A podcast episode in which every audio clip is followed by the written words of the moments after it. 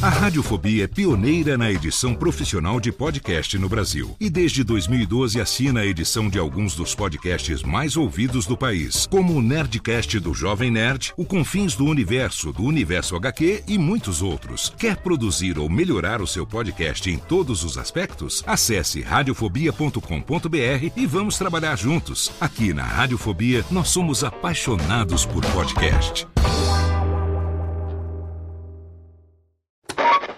São 20 horas e 25 Sim, senhoras e senhores, está começando a partir de agora o primeiro Radiofobia. Hoje totalmente fenomenal, um programa especialíssimo apresentando pra você. Radiofobia, senhoras e senhores!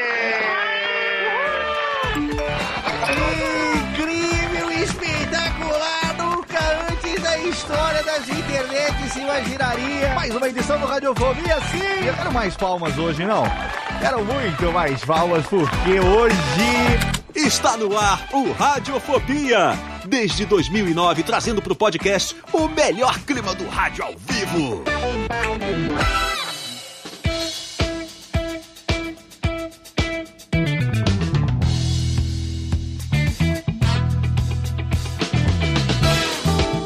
Saudações ouvinte radiofobético, eu sou Léo Lopes e tá no ar pela Radiofobia Podcast Network, mais uma edição do seu pequenino Radiofobia, Alessim. Rubens e Jorge, quero muito mais palminhas hoje porque temos um programa, um programinha muito... Chega também de palmas falsas, essas palmas de vocês dois. Temos um programa hoje sensacional, um programa musical, um programa alegre, feliz, porque eu tenho a honra de ter aqui a menina que há muito tempo, desde a primeira participação dela no Nerdcast, que eu já tive o prazer de editar várias participações dela no Nerdcast. Eu sempre falei, puta, eu preciso conversar, eu acho que a gente vai se dar muito bem, a gente precisa se encontrar de novo, porque a gente se viu muito rápido da última vez, ano passado, lá no evento, naquela correria toda, mas a gente precisa marcar eu com calma pra ir pra São Paulo, pra gente ir num, num, num jazz club, num lugarzinho Oh, bacana e tal. maravilha. Quando eu e Nath estivermos em São Paulo pra gente poder se encontrar. Ela tá aqui em tela, mas eu quero antes chamar as minhas integrantes. Hoje os meninos deram um calote, sumiram. Talvez o Estácio apareça aí, ah, porque não sei o que, horário da terapia, e não sei, o, o, o- ainda se justifica. Porque tá meio lendo Pará, chove pra cacete. Pode ser que ele não chegue a tempo. Mas o Macoge deu uma fugida. Então, eu tenho aqui diretamente de Santa Maria da Boca do Monte a menina do podcast, a menina da voz, a menina Jéssica Dalcinho. Olá, bebê. Olá, boa noite, boa noite a todos aí, muito obrigada por essa menina do podcast. Por menina, já passei, né, da É, fase. ué, mas Aí-. Eu chamo todo mundo dos meninos. Pra mim, tudo é os meninas, menina, olá, bebê. É tudo, tudo assim. Tudo assim. Eu tô começando Ah, a chamar todo mundo como se eu fosse o tiozão, o tiozão. Já preciso parar com isso, viu? Eu sei que eu preciso, mas.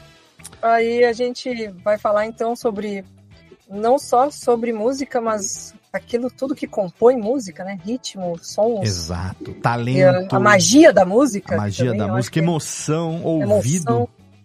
Você é uma pessoa E- musical, Jéssica? Você é muito musical? Eu acho que sim. Acho não, eu tenho certeza. Música faz parte Não, da sua, da sua rotina de- do dia a dia? é, eu assovio bastante. Olha, boa. Talento que eu não conhecia, não conhecíamos ainda. Né? Ate- Atenção. Imito passarinho. Atenção, passarinho. então vamos lá. Técnica, por favor, aqui. Abaixa aqui a trilha agora. Foco nela. Jéssica Dalcinha agora e seu passarinho. Ah, qual? Tem que dizer qual. Ah, vai um aí. Desafio. Desafio dos ouvidos. Você- Cardeal, então, cardeal. Não, nunca ouvi falar. Manda ver. então, não, Sabiá, Sabiá que é o mais... Sabiá é bonito, mais Sabiá é famoso, bonito. né? Belo Sabiá. Vamos ver se eu consigo. Tem que juntar aquele catarrinho na garganta, sabe? Boa. Porque ele faz um...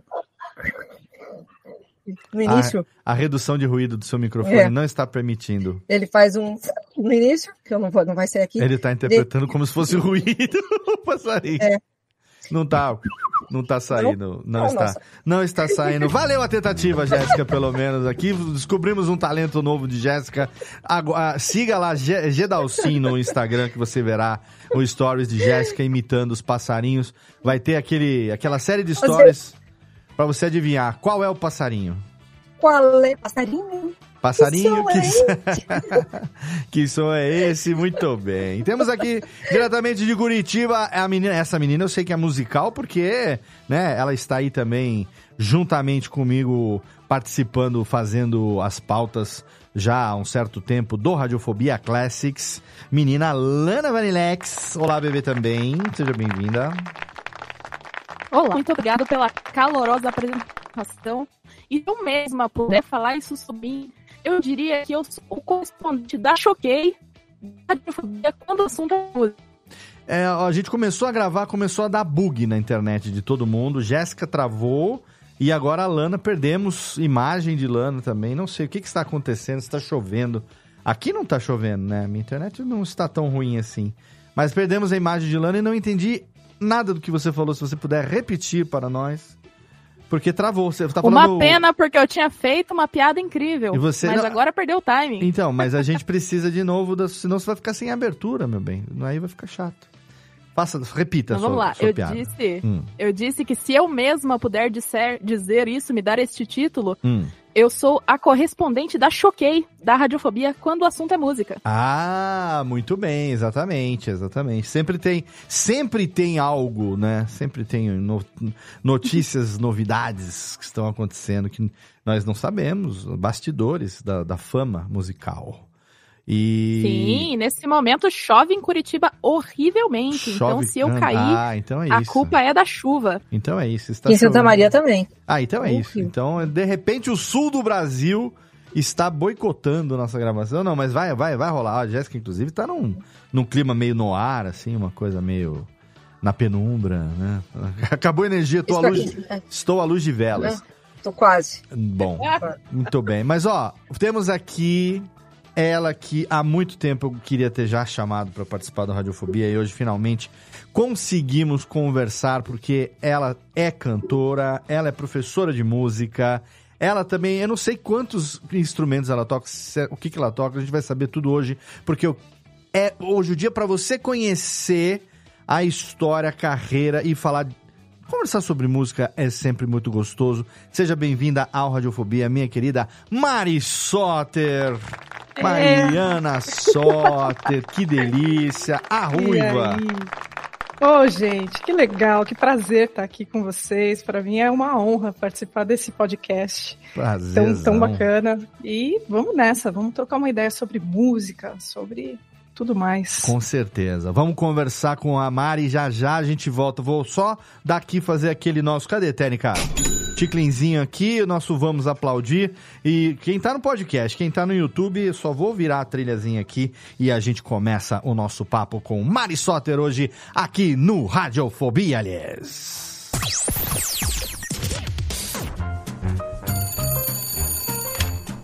Alô, Alô, é, é da rádio, é? é da Radiofobia, filho. Então, é que sabe que eu mando carta pro programa toda semana, tem uns 10 anos já, mas ninguém nunca leu as minhas cartas, rapaz.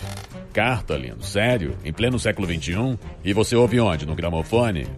Mas não tem nenhuma carta por aí, não, é? Ah, eu queria tanto ouvir o meu nome no programa. Tá, e qual é a sua graça? É Ostrogésilo, Ostrogésilo.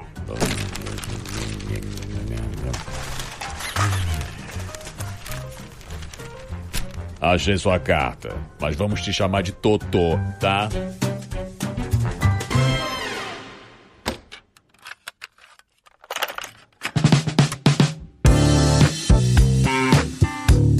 E vamos rapidamente para nossa sessão de cartinhas do Totô desse Radiofobia hoje totalmente fenomenal com a simpaticíssima, a musical de altíssimo astral, minha querida Mari Soter. Olha, programa fenomenal.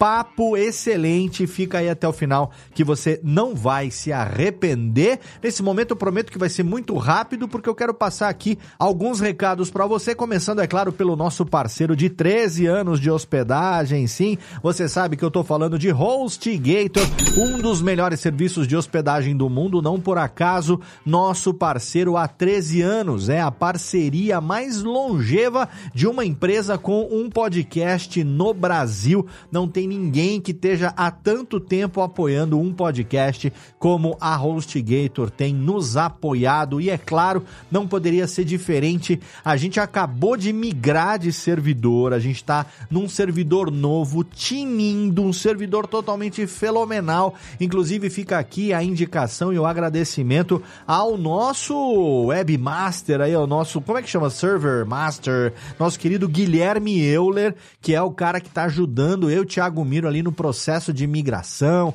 no processo de otimização dos nossos sites. Vem novidade por aí, vai ter layout novo da Radiofobia Podcast Network, vai ter layout novo também da radiofobia.com.br. Ó, tem coisa legal que a gente está preparando agora para esse finalzinho de ano. A gente não deixa de melhorar a cada dia e, é claro, estando hospedado em HostGator, fica ainda mais fácil. E você também pode ser nosso vizinho ali naquele condomínio do mais alto garbo e elegância e pagando um precinho que cabe no seu bolso, porque HostGator dá para o nosso ouvinte até 50% de desconto em planos de servidores compartilhados, dedicados, VPS, tem para todos os tamanhos de projeto. E para você poder garantir a sua hospedagem com desconto lá em HostGator, é só você acessar o nosso site radiofobia.com.br barra podcast, vai lá no rodapé da página, tem um banner escrito hospedado por HostGator, ou então na postagem individual de qualquer episódio, você clica ali, você vai encontrar um super banner com aquele jacarezinho simpático que se chama Snap. Ele é um mascote da HostGator. É só você clicar em qualquer um desses dois banners, você vai ser direcionado para nossa página de parceiro e ali você vai garantir até 50% de desconto no seu plano de hospedagem em HostGator. E aqui eu quero convidar você a participar dos nossos grupinhos ali no Telegram. A gente era muito do Twitter, né? A gente gostava daquela quinta série marotinha que era o Twitter. Mas aí, menino Elon foi lá, comprou, né? Disse a bola é minha, eu faço o que eu quiser. E já não é mais a mesma coisa. Aí outras redes sociais não tem a mesma interação, Instagram, TikTok e tudo mais. Então, o que, que a gente fez? A gente criou grupos no Telegram, que é uma ferramenta gratuita, muito legal. Tem a versão paga também, mas não precisa, tá? É uma ferramenta de grátis que você pode usar no desktop, pode usar no seu celular e tal. Você precisa instalar no celular e aí você pode ter a versão lá no desktop também. Mas o importante é que a gente tem dois grupos ali que você pode participar de grátis. O primeiro deles é o grupo de ouvintes, apresentadores, locutores, integreiros ali, toda a nossa galerinha, galerinha da pastoral ali da Radiofobia, todos os nossos participantes integrantes amigos queridos da Podosfera, ouvintes de longa data, estão todos ali naquele grupo que é a nossa substituição do que o Twitter já foi ali. Uma quinta série bacaninha, você pode mandar ali o seu link, o jabá do seu programa, mandar meme, piadoca, link, coisa que você achou interessante também pela internet. Ali você vai receber em primeira mão as artes dos episódios quando elas ficam prontas, saber quando tem uma live, quando tem uma gravação quando tem alguma coisa legal rodando, você vai saber primeiro ali nesse grupo que você acessa através do link t.me barra Radiofobia Network. O outro grupo é o grupo de quem produz podcast. Claro que é livre para quem quiser participar. Se você é curioso também, se você é entusiasmado, entusiasta, apaixonado, não importa, você pode participar ali. Esse grupo é um grupo bastante colaborativo, aonde o pessoal muita informação a respeito de software, de hardware, microfone, equipamento, fone de ouvido, coisa que está acontecendo. Tem uma galera ali que trabalha no dia a dia com o podcast em várias etapas do processo de produção. Não só eu e os meus queridos aqui, Tiago Miro, Jeff Barbosa, o Lucas também, o Du Sierra, a galera aqui da empresa que edita no dia a dia os podcasts dos nossos clientes, mas tem a galera também ali da podosfera. Menino Guizão também, que é grande produtor ali, Senhorá Alexandre Gomes, menina Drica Sanches, também conhecida por Cafeína, Gabriel Tuller. Olha, tem uma galera de peso, literalmente, ali nesse grupo que é extremamente colaborativo. Você participa de graça também, além de ter contato direto comigo e com toda essa galera para tirar as suas dúvidas ali e compartilhar conhecimento sobre produção de podcast. Esse grupo você acessa através do link t.me barra o curso de podcast. Tem um ozinho ali, não esquece, senão você vai cair num grupo lá que não é o meu, t.me barra o curso de podcast, também totalmente de graça. São esses os dois grupos do Telegram pra gente interagir ali no dia a dia. Você vai ter contato direto com essa galeria simpática que está aqui há 15 anos aprontando altas confusões podcastais para você. Belezinha? Então agora a técnica roda a vinhetinha, chama de volta as meninas. O nosso querido Estácio entrou também agora, no final das contas. Ele acabou aí entrando, chegou a tempo lá em Belém depois da chuva e tá participando com a gente aqui também desse episódio hoje totalmente musical com a nossa querida Mari Soter hoje aqui no Radiofobia, aliás. Radiofobia. Radiofobia. Radiofobia. Radiofobia. Radiofobia.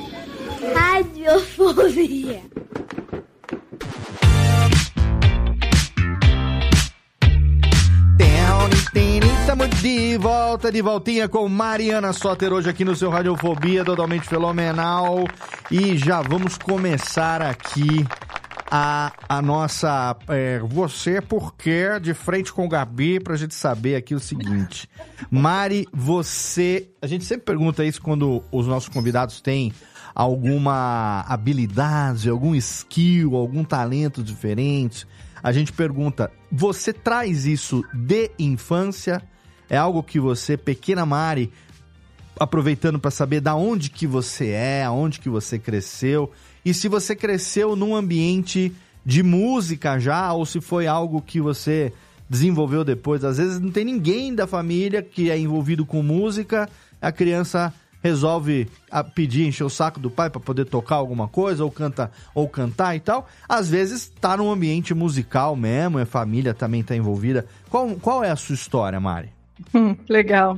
Bom, na verdade é o seguinte, né? Eu, eu uh, uh, acredito que a pessoa, ela, ela, qualquer pessoa pode tornar-se musicista, Uhum. né? Eu, eu acho que tem a ver mesmo com, com, claro, né? Às vezes você tá mais, sei lá, deve ter algum fator genético de propensão, talvez, mas eu acho que o ambiente ajuda muito mais, né? E, Então, no meu caso, ele foi esse, na verdade, eu, eu acho, né?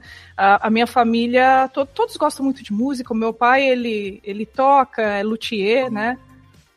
O... Nossa, luthier, que legal. Luthier, é. Luthier, para quem não sabe, é quem conserta e constrói instrumentos musicais, né? E eu sou, eu sou de São, eu nasci em São Paulo, mas Uhum. eu sou de São Bernardo, né? Fui criada em São Olha Bernardo. do aí, Campo, Bernou City, morei muito Bernou tempo. em- City. Morei muito tempo, morei no Terra Nova 2, ali no Ô, Demarque. louco, pertinho de casa. Eu morava só. atrás do restaurante São Judas, falecido. Restaurante São eu dava Judas, aula numa ali. escola ali do lado, hein? É, morei ali, morei um tempão. Na época que eu trabalhei em Toyota, eu morei em São Bernardo. Olha Trabalhei na prefeitura de São Bernardo também. A Detroit paulistana. Não é Paulista. Enfim, eu sou de São Bernardo, Que né? legal. E aí, ah, minha avó tocava piano também, meu irmão... Meu irmão é radialista, né? Ele Ah, é? trabalha... Que legal. É, Colega de trabalhou- profissão. Exato, ele- só que ele não é locutor, né? Uhum. Tal, ele é, ah, ah, trabalha montando vinhetas, né? Montando pro- e, e pondo no ar e tal. Uhum. E... É o sonoplasta, né? O cara que faz Sonoplasta, a plástica. é, também, também, né? É, e ele guitarrista também e tal. Enfim, então um ambiente sempre sempre musical lá em casa. Quando eu eu, eu, eu tava fazendo faculdade de história, na verdade, quando eu tomei coragem para estudar música, né, de verdade. Uhum. E, e aí eu lembro que eu simplesmente me inscrevi no, no, no- na, numa prova, né, para entrar na, na Fundação das Artes. E depois eu falei pro meu pai, falei, olha, eu, eu quero. Que legal. Né? Eu já trabalhava, né? Eu trabalho desde os 16 anos, mas não trabalhava com música, né? Claramente. Uhum, uhum. E eu que eu que me bancava assim de faculdade e tal, né? Então nesse nesse sentido foi um eu fui conversar com os meus pais nesse sentido do tipo, olha, não quero mais fazer a faculdade de história, eu vou parar e vou fazer música. E eles me apoiaram. Isso, Ah, eu acho que isso fez toda a diferença na minha vida, né? Sim. Porque, né, não é todo mundo que tem realmente essa, essa sorte, né? Essa- esse privilégio de ter suporte. Uhum. Então, o, o- foi, foi um apoio no sentido de, não, vai lá, você, você é boa mesmo, vai, vai dar certo, sabe? Então, acho que esse, esse suporte emocional aí fez, fez a diferença. Eu entrei. É, Você já tocava só, alguma coisa? Você curso- estudou alguma coisa? Você já tocava alguma coisa? Você estudou alguma coisa antes, quando era criança? Então, antes, eu, ah, eu estudei em escolas livres, né? O que, o que a gente chama de né, escola de bairro, escola de música, Sim, né? sim, livre. É, eu estudei canto Uhum. e, ah, e tocava violão sozinha, assim, né? Aprendi Uhum. em casa e, e fui desenvolvendo. Uhum. Então, mas nada formal, né? Uhum, claro. E aí, é, quando eu entrei, é, tinha, e aí tinha uma questão que era só tinha aulas de canto lírico, né? Caramba. E é, não, não tinha canto popular. Canto popular tinha na. na- ou eh, na, na- Acho que era na, na Municipal de São Paulo, na época era na Tom Jobim, né? Acho que hoje chama Tom Jobim. E aí. Só que era muito longe pra mim, e aí eu, né, putz e tal, comecei a estudar canto lírico pra passar na prova. Uhum. E passei, me entrei eh, e, e estudei por cinco anos lá na Fundação das Artes. me Que legal.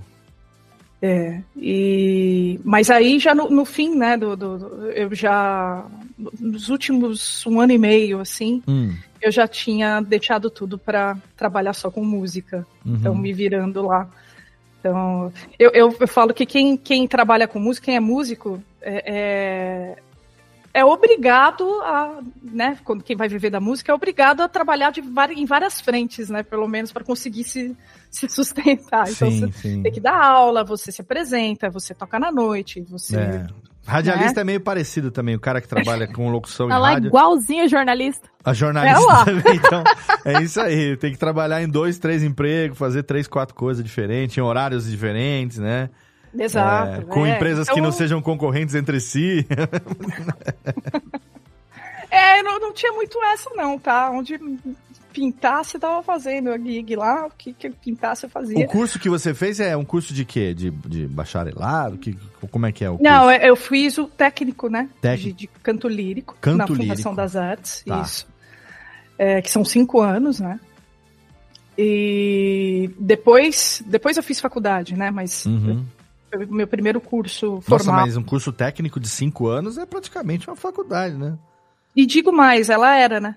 Fundação das Artes Aham. São Caetano, que aliás, né, tem todo meu coração aí, quem não conhece, conheça.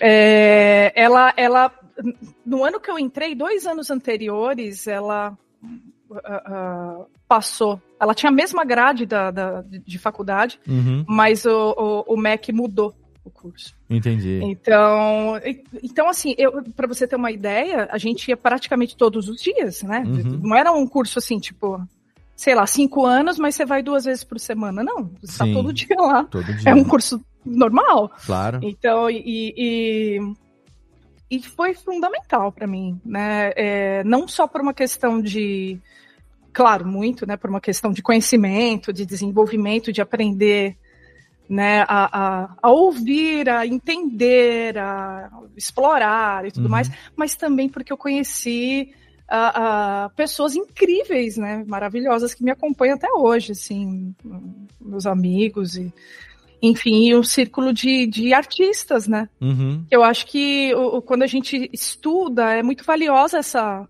essa, esse contato com, com as pessoas, né? Sim. Principalmente quando você está num, num meio né, das artes, por exemplo, né, principalmente, né? Eu vejo assim que é, é- é- o contato é, é essencial, até para você se desenvolver, para você ir para outros lugares, conhecer outras coisas, outras realidades, outros pontos de vista, outras expressões artísticas também. Claro, então, com certeza. É, para mim foi fundamental. É, porque você vai se relacionar com pessoas que têm uma paixão em comum, mas que trazem é, influências e histórias dis distintas, né? E que cada uma tá ali por uma razão, né? Os objetivos, muito embora a música seja ali aquela a, a linha mestra de todo mundo, né? Uhum. Mas quando a gente fala em música, a gente fala de um universo de variedades e variações, seja é, do canto, seja do, do, do, dos estilos, seja dos instrumentos. Então, é, é uma riqueza de, de, de diversidade muito grande, né?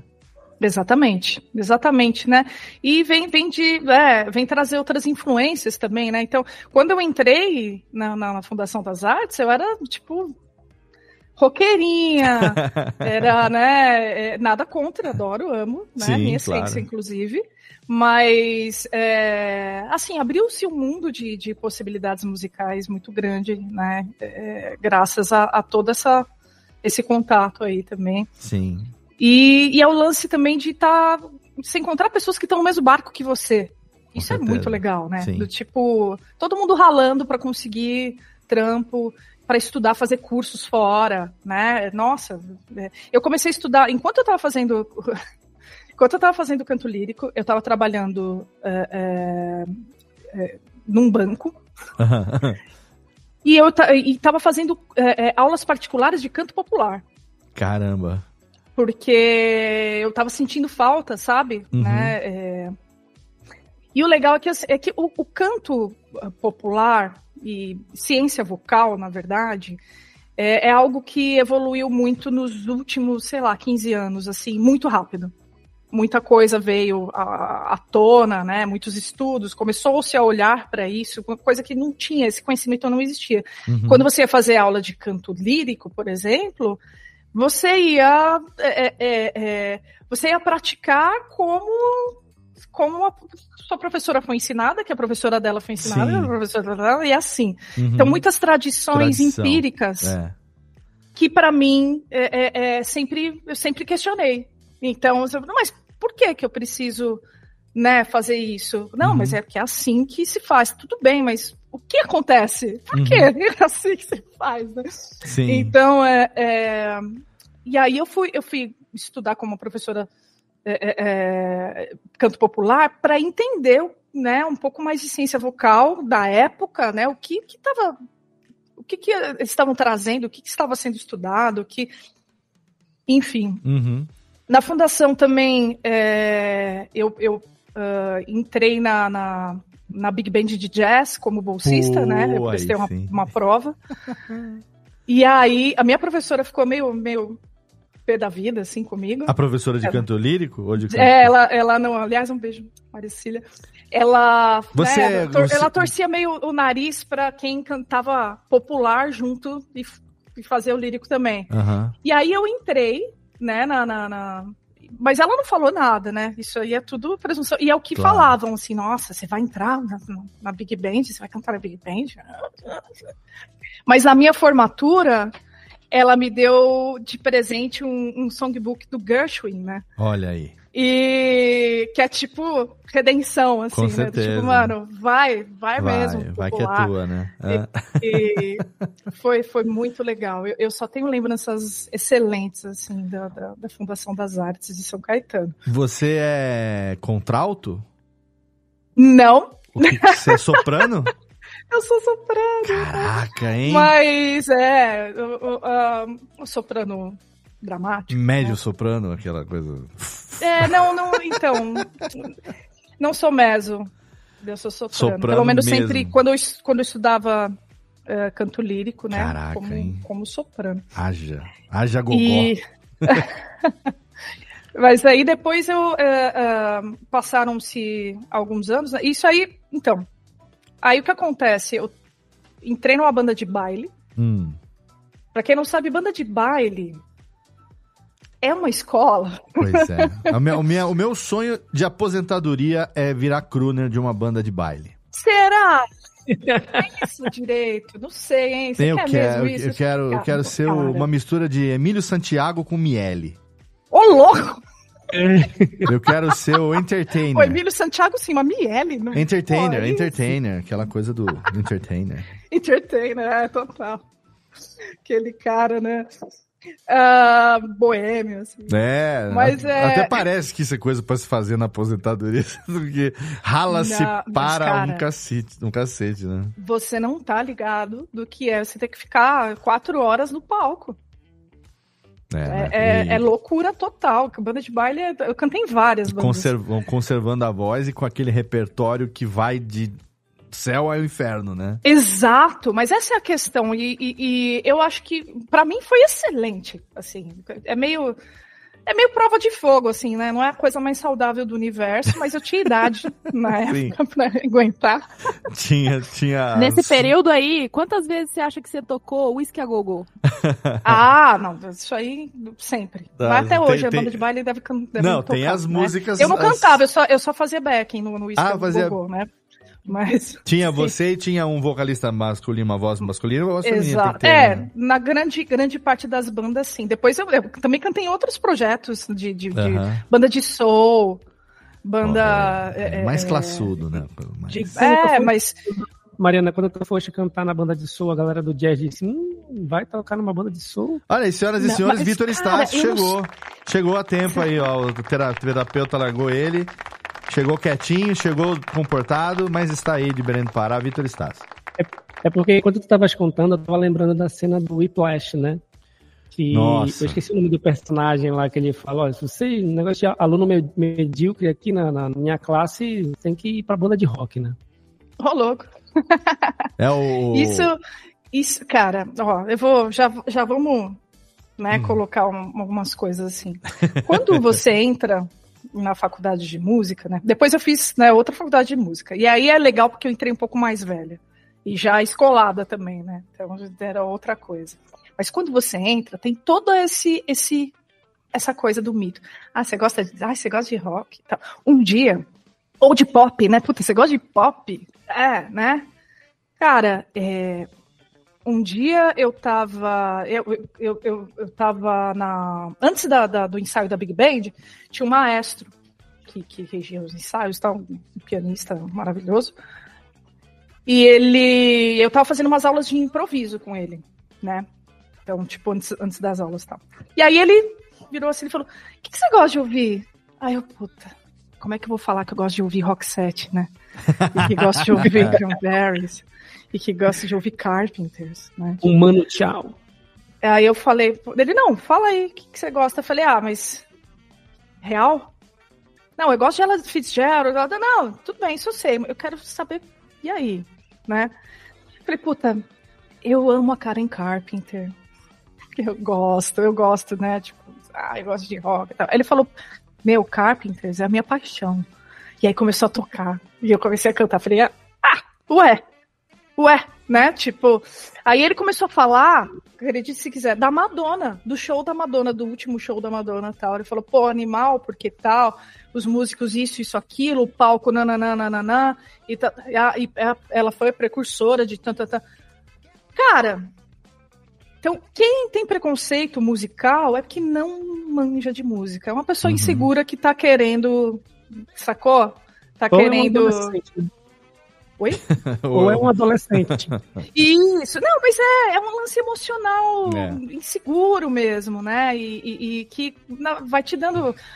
Quando você entra no meio e vai, vai aprendendo, vai ouvindo, vai tomando tapa na cabeça, vai aprendendo, que assim, cara, música, qualquer música, qualquer gênero, todos têm a sua razão, a sua expressão, sabe? Sim. E todos têm a sua beleza real, Uhum. sabe? É, e a sua particularidade que é, às vezes você só não tá preparado para entender, você não entende a complexidade do rolê, porque você tá de fora, Exato. sacou? Fatos, eu falo muito isso também, tipo, se a pessoa fala que ama música, mas ela só gosta de um tipo de música, ela não ama música, ela é Exato, fanboy. exato, É exato. fanboy, é fangirl. É. Quanto É, mais às você. vezes falta, falta informação, né? Às vezes a pessoa ela não teve a oportunidade também de ser apresentada. Isso. Porque ouvir música é um, é um lance de. A gente aprende a ouvir música. Exato. Depois que eu comecei a estudar, Eu achava que eu via música, né? Tipo, ah, pô, ah, sou fã de Beatles, fã de, né? Aí Depois que eu, que, eu, que eu comecei a estudar, eu comecei a aprender a ouvir música de verdade, a apreciar, a entender, a, a sentir, né? E, cara, isso é incrível. Isso tem que ter aula disso nas escolas.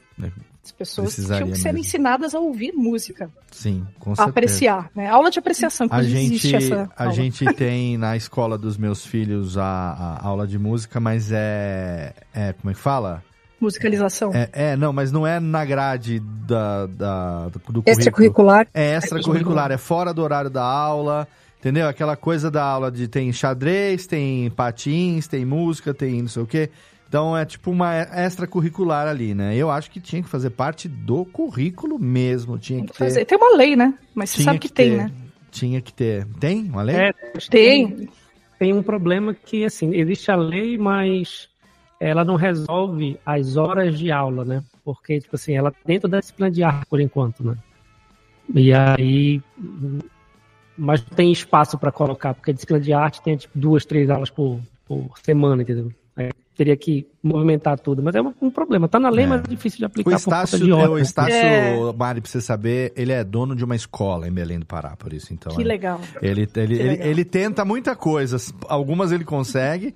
Inclusive, ele usa o podcast como ferramenta de, de, de, é, ensino lá com a criançada. Tem o Olha, que Cezincast legal. lá. É, a criançada é, é- é uma, uma, uma, uma escola, digamos, é, pra frentex, né? Pará. Excelente. Diferenciada, dif- diferenciada. Ô Mari, agora, você Hum. concorda comigo se eu afirmar que música é treino? Assim, ouvir, tanto ouvir quanto gostar, porque é, Uhum. você, eu vejo bem, por exemplo, o- o- os meninos. Hoje em dia é tudo muito mais fácil, né? É, eu vou falar na minha época, porque já posso falar, tô, daqui a um ano faço 50, então já posso falar na minha época.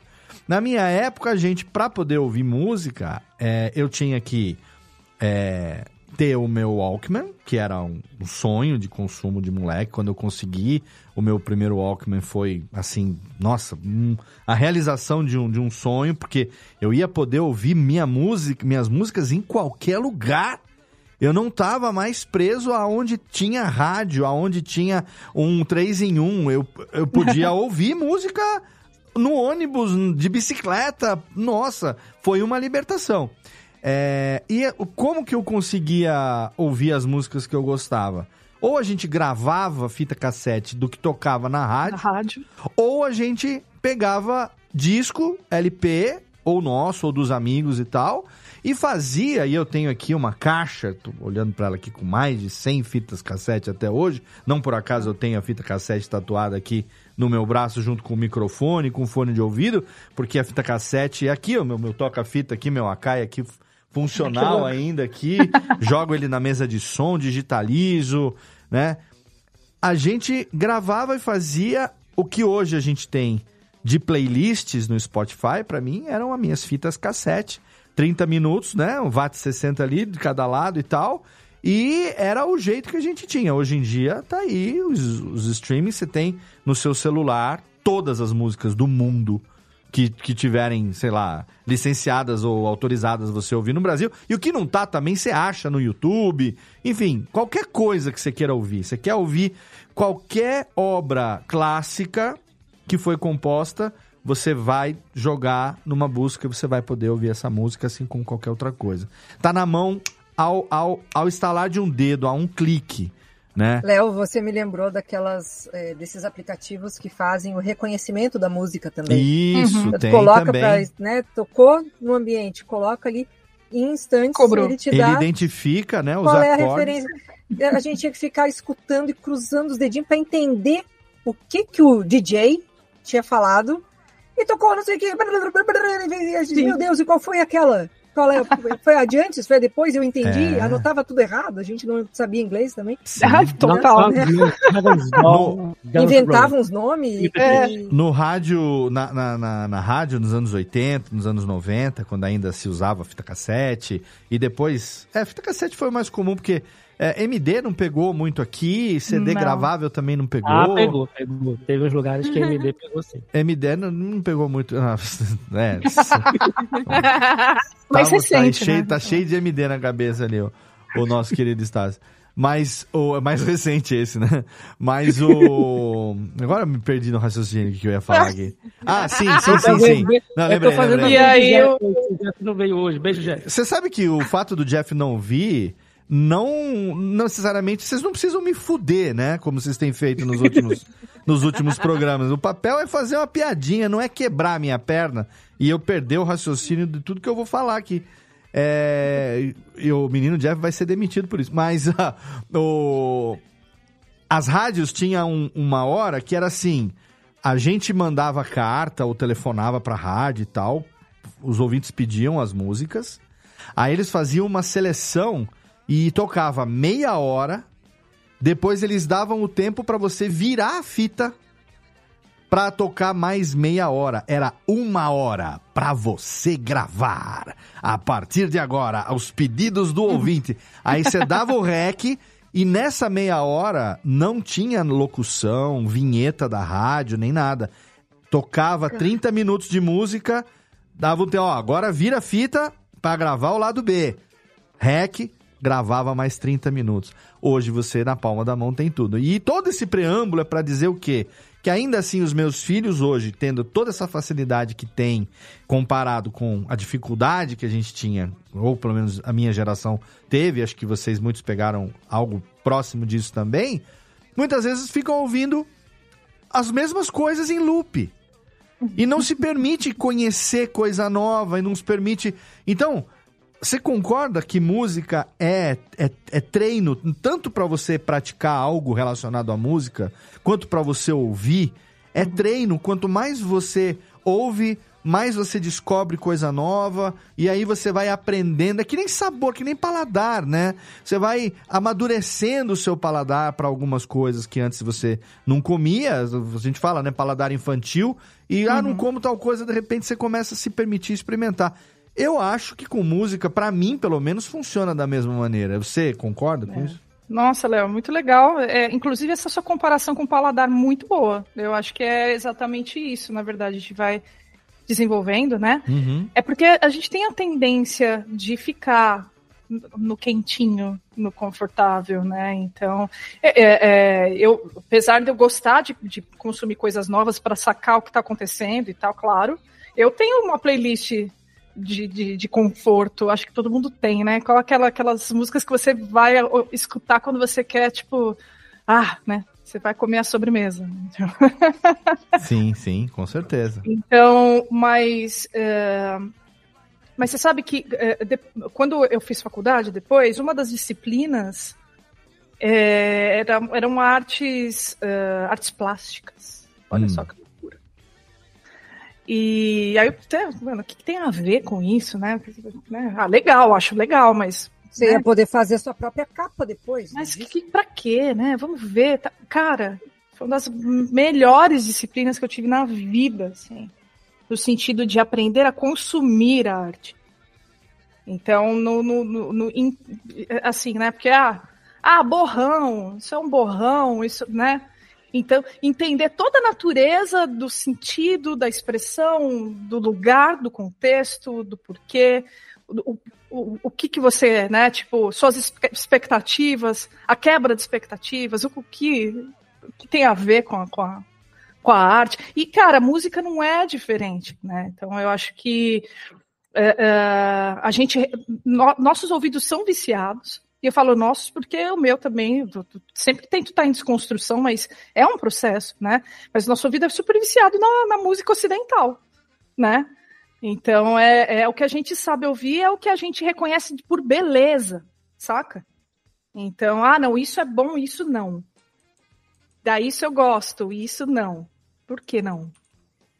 O, o que, que tem ali que, que é diferente, que esteticamente não te agrada? E por que não te agrada? Será que você foi bombardeado por outras estéticas a vida inteira, sabe? Então, assim, é, é, é realmente uma, uma, uma desconstrução e, e é um, um lance que é apaixonante para mim, né? Quanto mais você vai reconhecendo, é, é, entendendo, é, é, descobrindo, né, sons diferentes, de culturas diferentes e outras coisas, né? Uhum. E passando por esse choque mesmo, do tipo, nossa, difícil de ouvir, né? Às vezes, quando eu comecei a escutar jazz, por exemplo, difícil de ouvir, né? Tipo, algumas coisas que, tipo, puta, chato, não consigo. Não, mas aí. Jazz, jazz é complicado, eu É, não, eu não consigo também, eu né? não consigo. Difícil. Não, até, até, mano, até o bebop mesmo no, no sentido vocal. ah, pra, pra quem tá acostumado com canção, tipo, você, né? Você fala, tá, mas aí você entende, você começa a entender que é um jogo, que tem algumas regras ali. E que existem, né? Quais são as virtuosidades que a pessoa, né? Tipo, ah, legal, ela cantou, ela te apresentou o tema, agora ela tá usando, tipo, é, é, de novo aquele tema que tá todo mundo com as notas na cabeça, porque ela acabou de apresentar, e agora ela vai brincar com as notas que estão na sua cabeça, cantando outras. Sacou? Vai conversar com aquilo que já tá na sua cabeça. Cara, é incrível. É sensacional. Mas, e, né, tipo, aí você fala, pô, quero fazer isso. Como é que É um outro estuda tipo de isso? conversa, né? né? É, é, é, enfim, né? E, e aí você começa, né? E aí, e aí você vira essa pessoa também, do tipo. É, Você ouve a pessoa, tipo, fazendo um improviso assim, você fala, nossa, olha aqui, olha isso aqui, tal. Aí a pessoa que tá do seu lado às vezes tá tipo, nossa, que pago chato. né? Não, mas cadê o refrão, né? Tipo, né? Cadê a Então- sequência B, B, ponte? Não é? Então, quero cantar junto. Então, assim, nada de errado. Não, nada de errado, são coisas diferentes. Mas é legal a gente se dar a chance de escutar coisas diferentes e de cantar coisas diferentes também, executar. Sim. Que aí você quebra a sua cabeça mesmo, né? E aí você vê, vê como é que as coisas funcionam, né? É, Ô, Mariana, tu estavas tavas falando que quando tu entraste na faculdade, né, começaste a, a descobrir outras coisas a respeito da música. É, depois que tu começaste a conhecer tipo, padrões e entender como é que as coisas se formam, como é que as notas são colocadas no lugar, teve algum estilo que ele ficou enfadonho para ti? Eu vou fazer só um paralelo, por exemplo, eu leio, eu leio quadrinhos, né? Então, eu não leio mais as revistas em quadrinhos da Turma da Mônica mensais, né? Porque elas são histórias que elas são muito simplórias, então, tipo, é para uma faixa etária, ela, ela deixa de fazer sentido para mim. A gente lê agora as Graphics SPs, que são outras, são outras revistas, né? Uhum, E ti tem alguma, al- algum estilo, algum tipo de música que tu escutavas antes, aí tu entendeste muito de como é que é a construção daquele estilo, e ele que ficou meio que enfadonho. Não é que tu não goste mais, mas tipo assim, ele não, é- não faz mais parte da frequência de colocar e escutar aquela música. Então, cara, olha, olha que interessante. Eu, eu meio que eu, eu, eu dei uma volta nesse looping, assim, no sentido de de estar aprendendo, né? Porque eh, quando eu estava no auge da, da- da- dos meus estudos formais lá na faculdade, né? Porque estudar a gente para sempre, né? Uhum.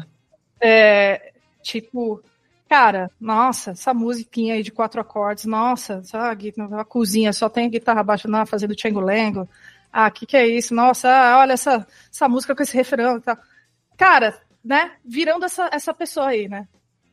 Aí, o que acontece? Aí você começa a, a, a entender, qu- quando eu tava terminando, né? Não, e, e eu, não, vamos lá. Eu tava lá, né, cheguei nesse lugar. Quando eu tava terminando os meus estudos, eu não, eu não estava mais ouvindo música. E, aliás, eu desafio vocês conversarem com qualquer musicista que, que estudou, fez faculdade e tal, né? Quando você tá. Eu, eu não ouvia mais música. Eu só eu estudava Uhum. pra caramba, mas eu não ouvia música mais. Pra curtir música. Sim. Sim. Eu tive que me formar pra voltar a escutar música. E aí, pra, pra pegar o, o- sei lá, o, CD da adolescência, o Iron Maiden, sei lá, Aham. qualquer coisa do X, colocar lá e falar: Ah, mas olha que interessante, cara, o que esse cara tá fazendo aqui. Por que, que ele tá fazendo isso Uhum. com a voz? E por que que, né, escolheu esse caminho? É simplista? Porra, é simplista, mas em que contexto e, e por quê, né? Sim. Entende? E como ele faz aquilo? Aí você pega por ah, ah o Nirvana, tal. tenta tocar igual o Kurt Cobain. Uhum. as intencionalidades, né? Por que, que aquele jogo. Exato. Ah, são, sete, são sete notas sempre. Então, como é que você combina isso para conseguir um efeito? Cara, aí é o lance de você entender o, o, o, o, o, o emocional ligado, conectado à obra, né? Então, ah, é, é- é- ah, então eu pego as cantigas das lavadeiras, aliás, são todas simplinhas. Ah, nossa, que eu, né? Cara, não. Eu tenho toda uma mensagem, uma vivência, uma cultura que, tipo, quem é você para falar que, que a- o que é simples, o que não. Mano, do alto da sua nada, né? Do seu Uhum. nada. então, assim, é, é, as coisas são muito mais. São muito mais. Mesmo, mesmo as músicas que você. Que, é, que ah, são sim, mais simples, cara. Elas têm um porquê. Quem, quem que tá sendo representado ali? Tem uma cultura sendo representada ali. Tem alguém falando, tem alguém dando voz a alguém. Uhum. Você entendeu? Sabe por que, que essa música existe? Por que, que Por ela que que tem pessoas música- que ouvem? Tem pessoas que escutam. E por que, que tem pessoas que escutam? Você vai falar que todos eles são burros, ninguém entende nada. Não, cara, não. Essas, essas pessoas eh, têm a representatividade delas ali Uhum. e tem, e tem coisas que são genialidades escondidas ali que você nem nem consegue reproduzir, às vezes, entendeu? Nem consegue, porque é só quem tá dentro, é só quem tá, tá ali no contexto. Então, assim, eu acho esse, esse lance. Esse lance de, de músico que chega, tipo, ah, você canta isso aí? Hum, Blasé, tá, né? hum. Aquele blasé. Blá, blá, né? Ah, não, eu escuto Miles Davis. eu- Cara, pra mim, os, os melhores músicos que eu conheci na minha vida, e aí melhores que eu tô falando é tipo. Tipo, no, no pedestal mesmo, os caras que Uhum. toca, toca, nossa, sabe? Toca São pra os caras- caralho. Fala em português, É- em francês. Isso, pra Carvalho. Francês, claro. Toca pra para. canário. Toca para caralho. É, é, são a- a- a- é, né, são as pessoas mais humildes e que apreciam tocar. Você vai tocar qualquer coisa ali, entra no meio e toca. Uhum. Se diverte, É. pira, sacou? Então, assim, é, é- então, quem, quem tem muito esse, esse papo de tipo, é, é, é, de desprezar é, é, gêneros musicais, na minha opinião, é uma pessoa que precisa comer um arrozinho com feijão mais. Olha aí, aproveitar. Ah, eu fico tão feliz de ouvir a Mari falando, Pro- porque ela fala com uma paixão, ela fala com um negócio de que você ouve, você vê que a pessoa realmente ama a música. Eu quero pessoa aproveitar respira, aqui- vive. Eu acho isso incrível. Quero Né? aproveitar aqui e mandar um abraço pra Regis Tadeu. Um beijão aí pra você, esse grande especialista. E eu estou mandando um beijo. quero aqui. deixar o meu abraço também. Manda, manda o seu. Pra quem você quer mandar o seu abraço? Pro Regis Pro Regis também. também? Bom, um beijo pro Regis também. É, ó, precisa, ó, tem outras coisas que a gente quer falar aqui, mas já que a gente entrou nesse assunto, precisamos falar rapidamente dos é, do trabalho que a Mari faz no YouTube de React. Porque existem reacts e reacts, né? Então, assim, o que a Mari faz, se você não segue ainda o canal da Mari do YouTube, tá lá pra você. É, o link tá na postagem do episódio. Você já joga Mari Soter lá, você vai pro canal da Mari no YouTube que tá lá. Tem mais de quase 3 milhões de visualizações aí desde 2011 no ar. Canal Olha! obrigatório pra você acompanhar se você gosta de música. Eu assino lá e tô sempre assistindo. Inclusive, no momento da gravação deste vídeo aqui, deste, desse podcast aqui, o vídeo mais recente é a Mari reagindo a uma interpretação do Mark Martel de Bohemian Rhapsody. E o Mark Martel é um cara que tem a voz, o timbre muito parecido com o Freddie Mercury, apesar dele nunca ter estudado para isso, a voz dele é naturalmente parecida com isso, né? É, tanto que quando, é, quando fizeram lá o Queen Extravaganza, é, ele, ele enfim, ganhou o concurso e tal. Queriam que Uhum. ele fosse o, o, o cara da nova formação do Queen e não aquele menino lá que ganhou o. o Adam Ad- é, o Adam Lambert. Adam Lambert, exatamente. É. Mas é, tá lá o vídeo pra você. Mas uma coisa é, por exemplo, a Mari, que não conhecia claramente o trabalho ali do Mark Martel, ela tava impressionada, ou pelo menos nunca tinha ouvido ele cantar Bohemian Rhapsody, mas assim, eu ouvi os primeiros três minutos do vídeo, é, é a reação de uma pessoa que nunca tinha ouvido o Mark Martel e não sabia da similaridade da, da tessitura dele com a do, a do Fred Mercury. Claro, guardadas as devidas proporções, mas, enfim, né, inclusive falando sobre é, o vibrato no agudo, algumas coisas assim que são muito clássicas do Fred Mercury que ele acaba replicando naturalmente. Agora, uma coisa é uma professora de música reagindo a um músico que está interpretando um clássico da, da, da nossa da música mundial, né? Outra coisa é um Zé Ruela qualquer, seja brasileiro ou seja internacional, dizendo assim: é, react da nova música da Adele. Aí o cara vai lá, começa a ouvir, aí ele fica assim, com aquela cara assim. Eu vou até aumentar minha câmera um pouquinho aqui. Ele fica assim, ó. Aquela cara assim. Aí dá 30 segundos, ele fala: Aqui eu preciso dizer. Fantástico. Toca mais um, toca mais um pouco. Aí continua no segundo. Realmente, Adele, fantástica. Continua sendo Adele. Cara, o que, que você queria que ela fosse o quê? Isso vale pra qualquer um. Rihanna, Beyoncé, vale pra qualquer um. O cara reagindo a, a, a, a menina lá que tá. A, a, a Whitney Houston cantando I Will Always Love You. Querido.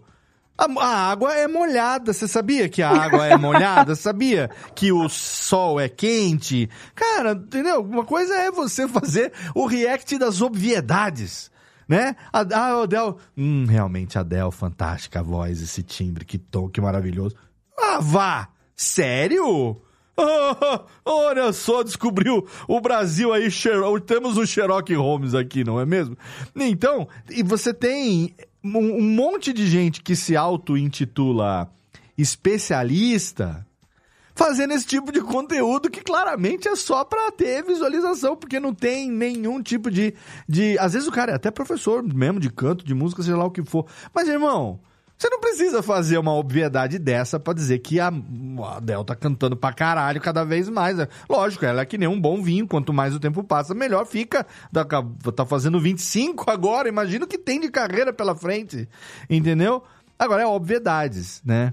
Então, é, eu queria desabafar isso e dizer, e per- perguntar pra você, da onde que veio a ideia de você, é, porque da onde que veio a ideia de fazer isso que você tem feito no YouTube ao longo desses anos? Mas a minha pergunta ela é baseada no fato de que é, quando você é, é especialista em alguma coisa, você precisa ter coragem de se expor. É. Porque você automaticamente pode criar nas pessoas uma impressão falsa de pedância ou de presunção de que você precisa ser melhor do que o cara para poder analisar o negócio dele, quando na verdade não necessariamente isso não é uma verdade, entendeu? Você, como consumidora de música, como apaixonada por música e também como profissional da área, você pode fazer análises dos mais variados tipos, né? Mas que precisa ter coragem de se expor para fazer isso, precisa, porque senão, né, Regis Tadeu tem um já, já basta, um imbecil desse no planeta, não precisa ter mais um. É. Não, eu acho que a coragem tá no. Mano, se eu falar uma merda. Então, Pode acontecer. Exatamente. Não, pode acontecer. E, e acontece, porque, pô, eu sou humana. Eu não sou a máquina de. né? Sim. E, e eu sempre deixo muito claro que são as minhas impressões como, como professora, né? Esse, esse React que você está comentando do Mark Marte- Martel, apesar dele ser o último, eu estou relançando Reacts que, que estavam no outro canal. Ah, e não tô- estavam é. no meu canal. Então Sim. eu estou. Esse, esse aí é de 2021. Não, no momento conhecia desse ele vídeo, você não tinha ouvido ele cantar nada não, ainda, então. Não por isso- tinha, não tinha mesmo. Uhum. E aliás, isso, isso já dizendo, né? Eu sempre digo, mas eu volto a dizer e tal. Os meus reacts são reais, assim. Eu não vejo antes, eu não. Ah, você, É, não, tem- você não vê pra roteirizar não, e depois. Não, é, zero. É zero. É zero. E se você, se você assistir os vídeos, você vai ver que, é- que realmente. Uhum. Porque às vezes eu falo uma coisa, nossa, acho que vai acontecer isso. Aí não acontece, puta, não, não aconteceu. Não ah, então, sabe, normal. Uhum. A, a vida segue.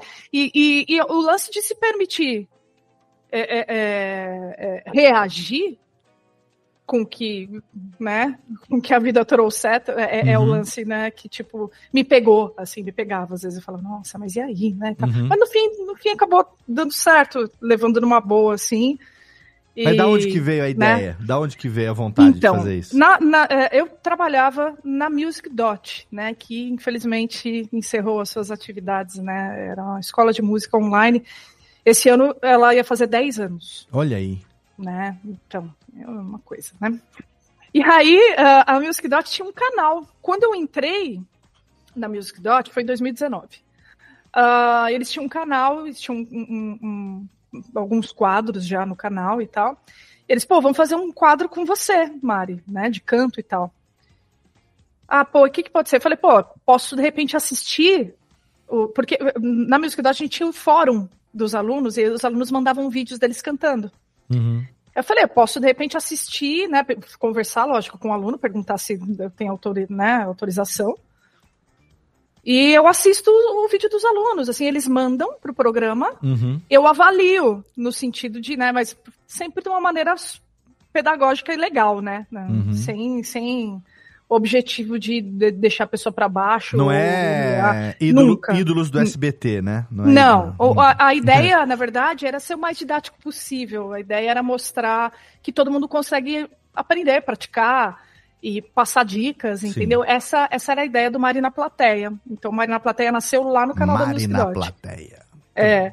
Aí é, comecei a fazer vídeos lá. Só que é, é, é, a, gente, a gente percebia que os momentos que eu dava as dicas e tal.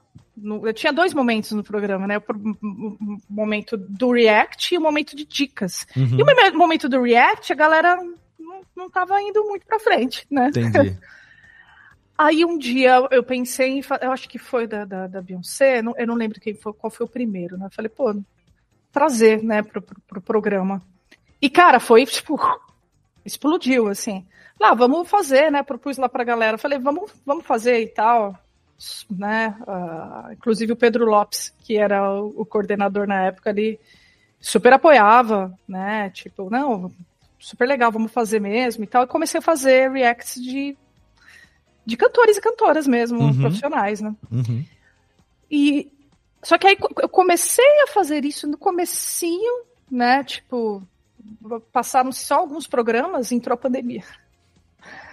Ah, aí eu comecei a gravar em casa, né? A gente começou a trabalhar de casa, todo Sim. mundo gravando coisa em casa e tal. Aquela loucura. Doideira. né? Uhum. Não, foi bem doido. O bagulho foi, foi louco. É, Até hoje, né, gente, com as consequências disso. Sim, né? Aliás, eu certeza. trabalho em casa hoje por causa disso, né? A gente É? trabalhava presencial. Uhum. Ah, e aí comecei a gravar uma Marina Plateia lá.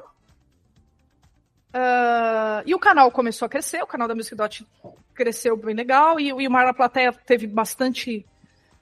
é, é, é, bastante adesão assim do público, né? Foi super, super interessante. Aí eu conversei com o Pedro, né, é, sobre. Eu, eu já tinha um canal, Uhum. eu comecei a fazer o, o meu canal antes, né? Então eu colocava, é, é, propus coisas diferentes no canal, né? Então eu fiz um, um quadro de é, vozes famosas, aí quadros de dicas, e quadros que acabaram não, não dando certo. Aí eu falei, Pedro, não dá para eu levar o Mari na plateia no meu canal? Ele falou, ah, dá, mas vamos ligar com a Music Dot e tal. Aí ficou Uhum. Mari Soter Music Dot, assim, né? Uhum. E aí eu comecei a fazer lá. A equipe ah, ah, editava, né? Só o Marina Plateia, né? Os outros vídeos eu que editava por conta. Aham. E, e assim seguiu até até o, ano passado. O ano passado inteiro já não estava mais fazendo Marina Plateia pela Music Dot, né? Aham, entendi. Eu estava já fazendo por conta. Uhum. E aí, né, virei coordenadora da, da pedagógica lá da, da Music Dot, né, tava... é, e aí a Music Dot, enfim, né, vários cursos, muitos professores externos Sim. e tal, né, tomava bastante tempo. E aí eu, eu meio que parei o canal em, no meio do ano, assim. Certo. Ah, aí eu retomei o canal há dois meses. Olha aí que Porque, legal. não, e muita gente sempre pedindo, né, Mari, você vai voltar? Sim. Volta, Mari, não sei o quê, né? Vira e mexe me mandavam um vídeo de react que eu tinha feito e tal. Mas sempre foi muito gostoso fazer react, assim, porque depois que, que, que eu perdi o medo e comecei a pegar a manha, Sim. assim, de, né, de perceber que tá tudo bem. Se eu Uhum. chorar aqui, tá tudo bem. Tá né? tudo eu sou, eu sou chorona pra caramba, eu choro mesmo, sou emocionada. Você vê como eu, tô- eu falo aqui, né? A Lana falando, ah, ela tem uma paixão. Não, é que eu, eu sou assim mesmo. Eu falo desse jeito. É um Então- problema que, que eu tenho com relação a. Eu fiz aula de canto uma época, e é, uma, é um problema que eu tenho para me apresentar. Hum. Eu me emociono muito com as Sim. músicas. Ah, Então- é. Essa tem uma coisa também. É, então é difícil, às vezes, é, até para criar um repertório, porque eu quero criar um repertório com as músicas que eu gosto, que me impactam. Sim. E é, eu não quero cantar qualquer coisa, entre aspas, assim, né? Qualquer coisa que não combina comigo. Uhum. Aham. Só que daí tem música que realmente eu teria que primeiro organizar o meu psicológico, porque tem altos e baixos e tem umas, uns overdrives Pra ali cantar nas sem músicas. chorar no meio também. É, e que daí eu penso, cara, isso é tão legal. E, uh, daí- Prática. É. O, o lance é prática. Você sabe que assim, eu cantei em incontáveis, incontáveis casamentos, cerimônias incontáveis. Assim, eu devo estar no vídeo aí de, de centenas e centenas de pessoas. e eu sempre me emocionei, sempre. Eu Aquela, sempre me uma Ave. Maria. É, mas assim, não, sempre cantei. Inclusive, a- a- a- eu sou casada com a Tainara, né? Aham. E minha esposa. E ela, no começo do nosso namoro, ela ia em alguns, algumas gigs assim, né? E ela foi num casório que eu cantei. E, e eu tava assim, né? Tava toda emocionada, tal, não, nem tava muito bem da voz e tal. Chegou na hora de cantar, eu cantei. Uhum. E aí depois, né, me emocionei de novo e tal. Ela falou: Como é que você conseguiu cantar com a voz? Tipo, né, você tava toda emocionada e tal, e você cantou, não, não dava pra ver nada, depois, né? Como, como? Eu falei, mano, é prática, né? Ou às vezes com a voz de fala meio, meio ruim, né? E na hora de cantar sai, claro, também é só aquilo, né? Depois, depois nunca mais, né? Tem que fechar a boca. Mas aconteceu já comigo várias vezes de ter que fazer show né, com a voz ruinzinha ali, daí você tem que ir dando um jeito. Mas é, é, é prática. Quanto mais você fizer, quanto mais você cantar, quanto mais você se colocar nessa, nessa posição, mais você vai conseguir se controlar e, e- né, é um lance de propriocepção também, de lidar com a emoção. Mas é, é, é, é ruim quando você não tem muita oportunidade para lidar com isso. Mas eu Né? ia te perguntar, é uma boa. É um bom caminho iniciático? É, Ah, mais ou menos, mais ou menos. depende. É karaokê é recreativo, né? Então é. é, é can- É, é, Léo, o Léo tá certo. O lance do karaokê é é, o canto primeiro, recreativo, né? Eu comecei a Mas fazer a minha vida, a na... música não vai passar da recreatividade, não Então. vou virar cantora. Mas assim, né? ó, primeiro, se você for escolher uma música que tá uma tonalidade legal pra você, que ah, ah, não extrapola né, a- a- as suas habilidades aí, que você não, né, não, se, não, não, não se machuque, né? É vale. E, e que você não. Ah, e muito, muito importante, que você esteja num ambiente, que você se escute, né? Não, não adianta você ir lá no karaokê na liberdade, lá no, né? Tipo, ah, aquele bar cheio de gente, aí o pessoal Uhum. gritando, aquele microfone babado, aquele É, sim, amassado, sabe aqueles microfones que, que tem o globo amassado? que É. fica? É, é, não, não, aí, aí não, tá? Agora, num karaokê Eu tenho casa, opiniões é fortíssimas. playback. Não, calma, é, a gente não tá falando de se divertir, a gente tá falando se é um caminho iniciático. Eu penso na parte da exposição, ir, ir me expondo gradativamente e talvez levando certas músicas para ver até onde eu tenho essa facilidade ou dificuldade em encarar determinadas composições. Na Cara, frente de eu pessoa. Mas, ô, Entendi. ô, ô, ô, ô, ô, Jéssica, você tem que lembrar o seguinte: a gente vai até gravar um programa sobre isso. Karaokê não é um lugar pra você cantar bem. Já passei, já passei por isso. Karaokê não é Fui lugar pra você cantar por bom. cantar direito. Exato, karaokê não é pra isso. Karaokê é pra você ir cantar bêbado. Karaokê é pra cantar evidências abraçando os caras. É, pra cantar fora do tom, pra cantar Mamonas Assassinas, Robocop gay.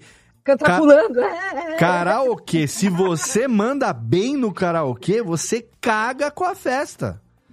Você acaba com a festa. Então, eu- olha, eu fui aprender isso com anos de bullying, de sofrimento. Cara, agora quem que vai subir nesta caralha pra, pra, pra cantar aí? Deixa a gente, Exato. deixa a gente Cara, brincar, eu- eu- irmão. Pô, agora não sabe brincar, não desce pro play. Botou a barra lá em karaokê cima. por causa disso, velho. Cê- Porque toda vez que eu vou no karaokê é uma pressão enorme em cima de mim. Do Hum. tipo, ô, você, ah, ixi, eu não vou cantar depois da Mariana, hein? É, não, Ah, e outra vai cantar, coisa. né? Aí eu falo, porra, eu não posso me divertir. Isso, se eu, não se é eu de- errar aqui qualquer coisa, tipo, o pessoal, né? Então, e tem pô, outra coisa. Quando você vai num ambiente de karaokê que você é, você não conhece ninguém e de repente você canta bem, no primeiro momento os, os olhares se voltam pra você num ambiente que você nunca foi. Agora, se você tá com galera conhecida, cantar bem é tiro no pé. Tem galera que te conhece. Cara, se- então eu, quando eu vou no karaokê, eu nem vou cantar. Ai, babaca, não vai cantar porque não vai. Cara, eu não vou, vou- não, não é divertido em determinados momentos. Ih, lá vai, lá vai. Agora pronto. Agora acabou, agora acabou, agora, agora não tem. É isso aí mesmo. Agora não tem pra ninguém mais, agora já fudeu, já. Agora, agora, porra, não, de- não- nem, nem, nem deixou a gente subir no palco. Então, karaokê tem- não, não é Tem pra que isso. colocar umas regras também, Léo, que é no karaokê não poder tocar música metal melódico que dura 7 minutos, 10 minutos que ninguém aguenta. Cara, No karaokê, o cara vai cinco é, minutos, Led. Zeppelin. Não, não é. pode tocar Blind Guardian, não pode. Por favor. Evanescence, não pode tocar Ah, Led, Led ah, Zeppelin, entendeu? calma. É, não, não, ó, é, Faroeste Caboclo. Se você. Fara, ah, Pô, faroeste Faroeste caboclo. Caboclo, não pode. Não pode. No máximo, Eduardo e Mônica. No máximo, Eduardo e Mônica. Ele tá no limite ainda ali. Karaokê não é pra você cantar bem. Karaokê é pra você ficar bêbado. É, é outro rolê. É outro rolê. A não ser que seja de família, entendeu? Aí quintal de casa, máquina é sua, né? Você conectou ali, aí sim, você compra. gostoso. Porque aqui nem aqui, a minha irmã e a minha irmã aqui, a gente rachou uns anos atrás um karaokê. Hoje em dia o karaokê é no microfone, é só o microfone. O microfone é a máquina de karaokê. Antigamente, Verdade. aquele, aquele videokê, né? Do Half Sonics.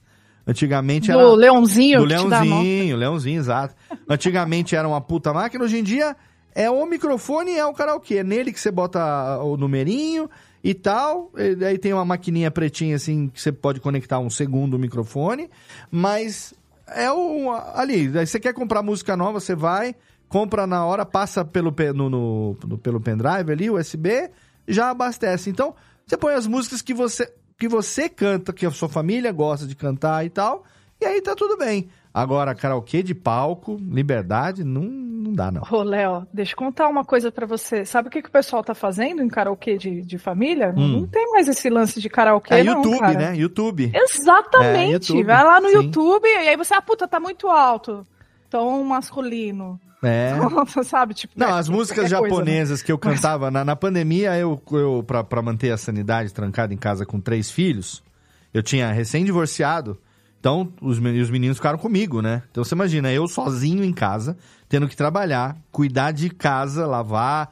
eh, Passar não, porque né, nunca mais passamos roupa depois da pandemia. Mas lavar e cozinhar e cuidar dos filhos e tudo. Aí eu falei, ah, vou, vou ter que fazer alguma coisa pra manter a sanidade aqui. Aí eu criei lá o Radiofobia Karaokê, que era uma vez por semana eu botava o vídeo do YouTube, tem lá o framezinho, o overlay de OBS e tal. Cantava a minha musiquinha, não monetiza, porque derruba mesmo, porque o cara não, porque não pode e tal, então nada. A, ideia, a ideia era só. E eu também me expor, assim, eu vou fazer, eu fiz pra mim, entendeu? Ah, Era legal fazer aquela sessão aqui de gravação e tal. E eu gosto muito de música japonesa, né? Por razões óbvias. E aí eu é, tenho um canal, tem dois canais do YouTube que tem as músicas japonesas. E aí sim, aí era legal pra poder. Que legal. É, que legal. poder Vou lhe acusar então. da sua hipocrisia, Léo Lopes. Por quê? Vou lhe acusar agora da sua hipocrisia. Acuse-me. Porque você fala que karaokê não é pra cantar bem, daí você faz o teu karaokê no YouTube cantando tudo bonitinho. É... Mas não, eu, tô voto falando. com o Esse tapinha relator. aí. Karaokê. Não, karaokê não é pra cantar bem se você tá com outras pessoas. Eu tô sozinho aqui no meu estúdio. É, no meu karaokê eu canto como eu quiser. É, o karaokê é meu, eu faço o que eu quiser. Isso que eu falei, da família também é a mesma coisa. Eu cantei lá, minha mãe, ah, canta o, o, o, o- New York, New York, que ela gosta que eu cante os My Way, os Frank Sinatra e tal. Eu vou cantar pra caralho, eu vou cantar, entendeu? Eu sou o crooner ali, de grava, gravaleta de borbotinha, pô. É a minha festa, é a minha festa. Agora, se eu vou pro karaokê da liberdade, com os amigos e tal, ali não é pra cantar bem. Entendeu? Uhum. Porque ali você vira o párea. Ali você vira o. o metidão. Ah, lá vai o metidão querer cantar, o cantor. Vai começar já. Não pode. Subi aquela vez lá na, no- na CCXP ali na Liberdade pra cantar. Ah, que eu não fui Aí eu cantando dia. né? bonitinho. Eu tava cantando bonitinho. Sobe Yabu e o Alan. Aí no final, o Yabu só dá um tapinha nas minhas costas e diz, Desculpa aí estragar com essa música. Tá vendo? Ô, Jéssica, É isso. ô, Jéssica, eu, ta, eu tava nesse karaokê aí.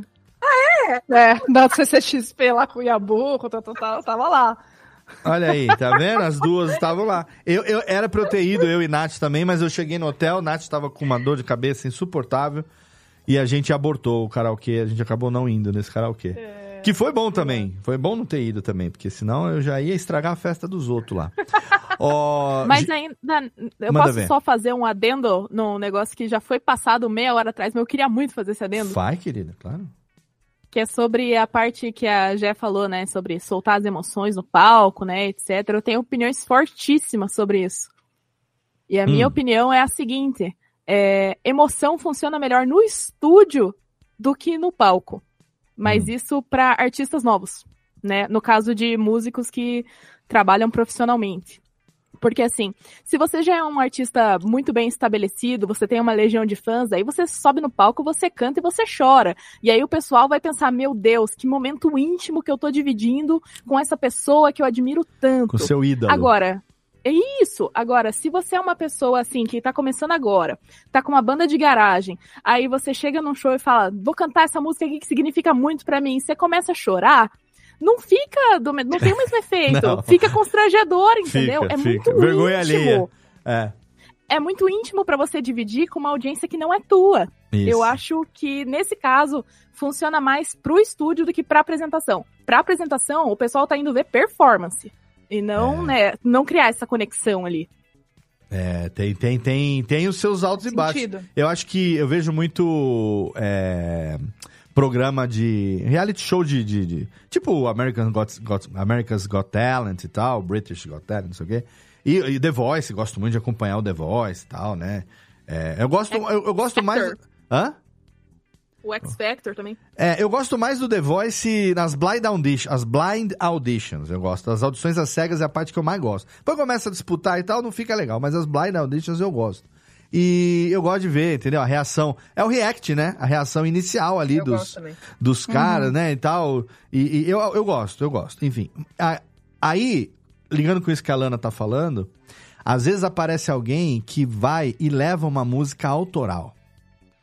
E o cara tem que ter muita confiança na música autoral dele, porque o- nesse tipo de ambiente, quem tá lá pra julgar, o cara vai julgar com base em alguma referência. É, então, nem todo mundo que tá ali, sei lá, Sofia Vergara e não sei quem ali é especialista de música. Não é. Entendeu? Claro que no The Voice sim, mas. Entendeu? Você tem o júri artístico ali, né? Mesmo o Rowie. O, Ra o Rowie Mandel ainda tudo bem, o cara tá nessa aí fazendo, faz milênios. É, enfim. Mas você não tem uma base assim, tipo, é, o cara é especialista, vai julgar a voz. O cara vai ter uma referência, pô. Ele, vai, tem que ter uma base de, de, de comparação nesse tipo de programa, né? E aí você leva uma música autoral, tem que ter muita confiança para você poder é, fazer um negócio que conquiste, né? Então, às vezes acontece, aparecem uns fenômenos lá, emociona todo mundo. Então, eu não reconheci a música, ah, não, essa música é minha. Puta que pariu, quando vai, mas o cara já ganhou. Mas quando chega aí, ele já conquistou e tal. Mas é complicado, né? Você é, levar uma música autoral, porque se você vai apresentar uma música autoral num programa desse, certamente tem muita emoção envolvida. Não Sim. tem como desvencilhar uma coisa da outra, né? É, é, eu, eu, eu acho, sei lá, eu, eu não, não, não gosto muito de, desses tipos de programa de. Não consigo assistir, Hum. porque eu tenho um, um lance que é um problema, tá? Hum. É um problema sério. Chama vergonha alheia. Ah. E aí, cara. Aí eu passo mal às vezes, cara. Eu fico, Ah, não, mas- não, não, não, não, não vai. Ai, ai, meu Deus. eu não- ah, sabe, já não, não consigo assistir. E aí, é, mas falando da- das interpretações que, que, que realmente dos cantores bons e programas. Vai botar a Mari pra fazer react da bicha muda cantando Whitney Houston. Puta! Não faz isso comigo, Burn, cara. burn, não, burn. as pessoas vão adorar o React, porque o React vai ser eu querendo morrer. Né? Vai Tipo, ser só o burn, burn, burn, burn. Meu burn. Deus. Tem aquela- você- aquele meu, vídeo- vo- Você desenterrou um lance, velho. É do ídolos é do da- SBT, Nossa, é, é, muito... da- do, do começo da internet isso, velho. Aquilo lá, é, o ídolos do SBT, aquilo ali era muito trash, né? Então, Parabéns. Mas O rapazinho cantando Paula Fernandes é um que vive hate-free Nossa, na minha cabeça. eu quero ser pra Gosto muito você. daquele. Ah, não, cara. eu quero ser pra você, né? Betos, betos ativo, vem. Brilhando sol. Quero ser pra você. Vocês lembram, lembram quando a, a Vanusa cantou o hino há 60 anos? Ah? Sim, ouvi. Eu não ouvi até hoje. Ah, não, tem que... Que isso, mano. Eu não vi até certas- hoje, eu não consigo ver. certas Ela coisas são tipo, instituições. "Vira Dos límpidos, não sei o que, eu já... Ah! É. Mas ali, mas ali ela tava calibrada, não tava, não? Não, ela tava. Não, mas aí eu fico, eu fico, eu fico mal, cara. Eu fico mal. Falo, não, nossa, pega a carreira da mulher, jogou no lixo. Risonho e Meu Deus! límpido. Nossa. Risonho e límpido. Totalmente Nossa, fora. né? cara. Então, é, eu, e, e, assim, e esse lance também de competição me Hum. pega, sabe? É. Porque. É, é relativo, né? Ah, mano. É. Aí você vai botar pra competir, aí você pega tudo, tudo que a gente tá se esforçando tanto pra ensinar pras pessoas que, pô, música é expressão, é arte, todo mundo tem que Hum, curtir e entendo, eu tal, mas você tem que pelo menos respeitar, entender que não existe parâmetro. Porque senão, ah, é sempre fulaninho é melhor. Por quê? Porque ele fez mais melisma. É. Como assim? E o que, que isso tem a ver? Combina com, com, com- com a música, mas ela, né? Sabe? Então, assim, é, é- é parâmetros que vêm assim, né? E às vezes, exato, Ai, as pessoas pegam e botam. Você tem um que querem- agudo muito bom. Aí as pessoas acham que cantar bem é cantar agudo, por exemplo. É. Né? Vira um portfólio, Então- né? A música vira um portfólio. Isso, não, vira tudo na música. Isso, eles Na colocam tudo. É. Tudo dentro de um negócio só, e aí vira um, né? Você- Chega um momento que você nem sabe qual é a melodia original, né? É. Porque a pessoa tá, tipo, tão ornamentando mil coisas ali e tal. Exato. As pessoas têm Sofrendo. que se agarrar à simplicidade do falsete da MC Melody. Nossa. A simplicidade eu já discordo, porque aquilo ali não é simples nem um pouco de se fazer. É, cara. Olha. Mas tem, um- tem, o Mariano tem, tem um lance que alguns artistas é, que não, não são cantores originalmente, né? Eles às vezes não cantam tão, tão afinados, às vezes são bastante desafinados, mas acaba virando uma marca, assim, tipo, por exemplo, sei lá, Engenheiros do Havaí, eu ouço o Humberto cantando e ele é muito desafinado em muitos pontos, mas ele é desafinado nos mesmos pontos a vida toda e meio que é o jeito do Humberto cantar, entendeu? Cara, é, sabe quem é o, o cúmulo da, da- da desafinação? Só que o cara é um gênio. Herbert Viana. Obrigada. É ele. Herbert Herbert Viana é um Viana- gênio. Herbert é um Viana- músico maravilhoso. Herbert ele passa Viana emoção, não passa, cara. Mas ele é afinado? canta. Nem um pouco. Ele canta sem cantar, Herbert Viana. Ele mesmo já falou isso. Não era pra ele ser o vocalista É, da banda. Ele sim. já falou na entrevista que não era. Um dos três tinha que cantar, eu era o menos pior. Me botaram lá.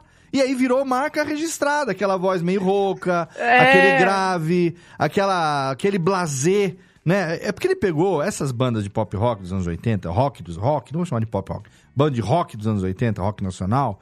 É, O Pega- de Ouro Preto também. De Ouro Preto. Acho que entra nessa categoria. Pegaram uma época que era muito bom. Pegar a época que, que biquíni cavadão. Putz, Esses caras, sabe, era só movimento e letra e psicodelia, entendeu? E o Herbert Viana pegou essa época do óculos, aquela coisa toda, sabe, de chacrinha que o cara ia tocar com um prato e um tambor e um teclado desconectado e É, total. Entendeu? E ficava ali só no playback com um prato, um tambor. Aí o cara ia com e um- aquele. como é que chama? um o, aquele teclado guitarra, Teclado assim, né? guitarra, famosíssimo teclado guitarra. E um coisa desconectado e só no, no coisa, cara. O Rich. Mano, Globo de Ouro. O, o, o lance é que, na verdade, né, você pega, tipo, 80 pra frente, assim, eu acho que Uhum. Léo vai poder falar muito melhor do que eu, assim, né, sobre almanaque da música aí. Mas é. Não, eu só é, sou é, mais velho, Cara, é, é, muitos artistas, e a gente tá, tá falando do, do nacional, mas você pega internacionalmente, que tipo, e aí pra, pra provar, né, que música é mais uma, uma expressão, ela é o que uma comunicação, ela, ela tem um, um negócio ali Uhum. feito pra te pegar e não quer dizer que vai ser virtuosa. Não Isso. quer dizer que tecnicamente ela. Não, cara. É, pega David Bowie. É? Quando é que o David Bowie é cantor? Uhum. Não é. Nunca foi. É, as músicas é um dele são muito mais decla- declamadas do que cantadas, né? Não, cara. É, é, é, enfim. é, eu acho que tem espaço para todo mundo, en- entendeu? Uhum. Eu acho que tem, tem realmente espaço para todo mundo. E se tem alguém que escuta, tem alguém que gosta, então a arte cumpriu o seu, seu propósito. Que é Sim, isso. com né? certeza. E nos anos 80, a gente tem que lembrar, como tá lembrando aqui o Rodrigo Pereira, que você ia cantar no Chacrinha, o cara ia cantar, a banda ia cantar no Clube do Bolinha. Do Bolinha. Ai, a música que o povo canta. Cara, não tinha. Você tava cantando, tinha a bolete atrás do biombo ali, só. Era, era esse tipo de ambiente que a música nacional. A música nacional aqui se se construiu ali, né? Agora, eu sei que os nossos queridos. Eu, eu tô gostando demais desse papo aqui. Meninos, eu acho que vocês também estão. É, quem tiver aqui no chat do YouTube pode mandar sua perguntinha pra Mari também, se tiver. Eu sei que na pauta aqui, Jéssica, Lana e Vitor também elaboraram aqui perguntinhas pra fazer. Mas antes disso, eu queria eu fazer aqui uma, uma pergunta com relação a estudo musical, Mari. Assim, eu sou suspeito de falar porque eu já estudei violão várias vezes ao longo da vida. É, na pandemia comecei a estudar gaita blues, agora estou estudando piano, é, lendo, lendo partitura, treinando direitinho, sabe? Eu acho que foi uma decisão que eu tomei. Primeiro porque o meu filho mais novo, o Lourenço, de 10 anos, manifestou o desejo de querer estudar também. Então a gente fazer junto uma coisa, aprender a tocar um instrumento juntos, né? Seria bem legal. Aí eu investi num, num piano e eu tô fazendo um curso online, dois, dois métodos que eu, que eu gostei bastante e que, que eu tenho estudado os, os dois em paralelo, seguindo mais ou menos os, os mesmo, o mesmo nível das aulas e tal. O Lô, não, eu vou botar ele para estudar com um professor, né? E, porque ele, como ele é jovem, acho que é bom esse acompanhamento com alguém e tal, e com a vantagem que ele vai ter o instrumento em casa para poder praticar, para poder, poder treinar e tudo mais. É, e para mim também eu decidi que eu ia fazer isso porque é um treino mental, né?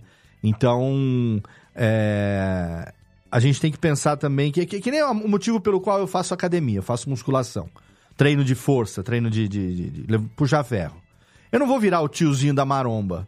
Mas a minha meta é, quando eu for daqui uns 10, 15 anos, que eu vou ter 65 anos de idade, eu consiga carregar minha própria sacola, limpar minha própria bunda, eu consiga ter energia muscular que me mantenha em pé, entendeu? Eu tô falando de qualidade de vida. Eu faço musculação para ter uma velhice, uma qualidade de vida, um, um- entendeu? Melhor daqui para frente.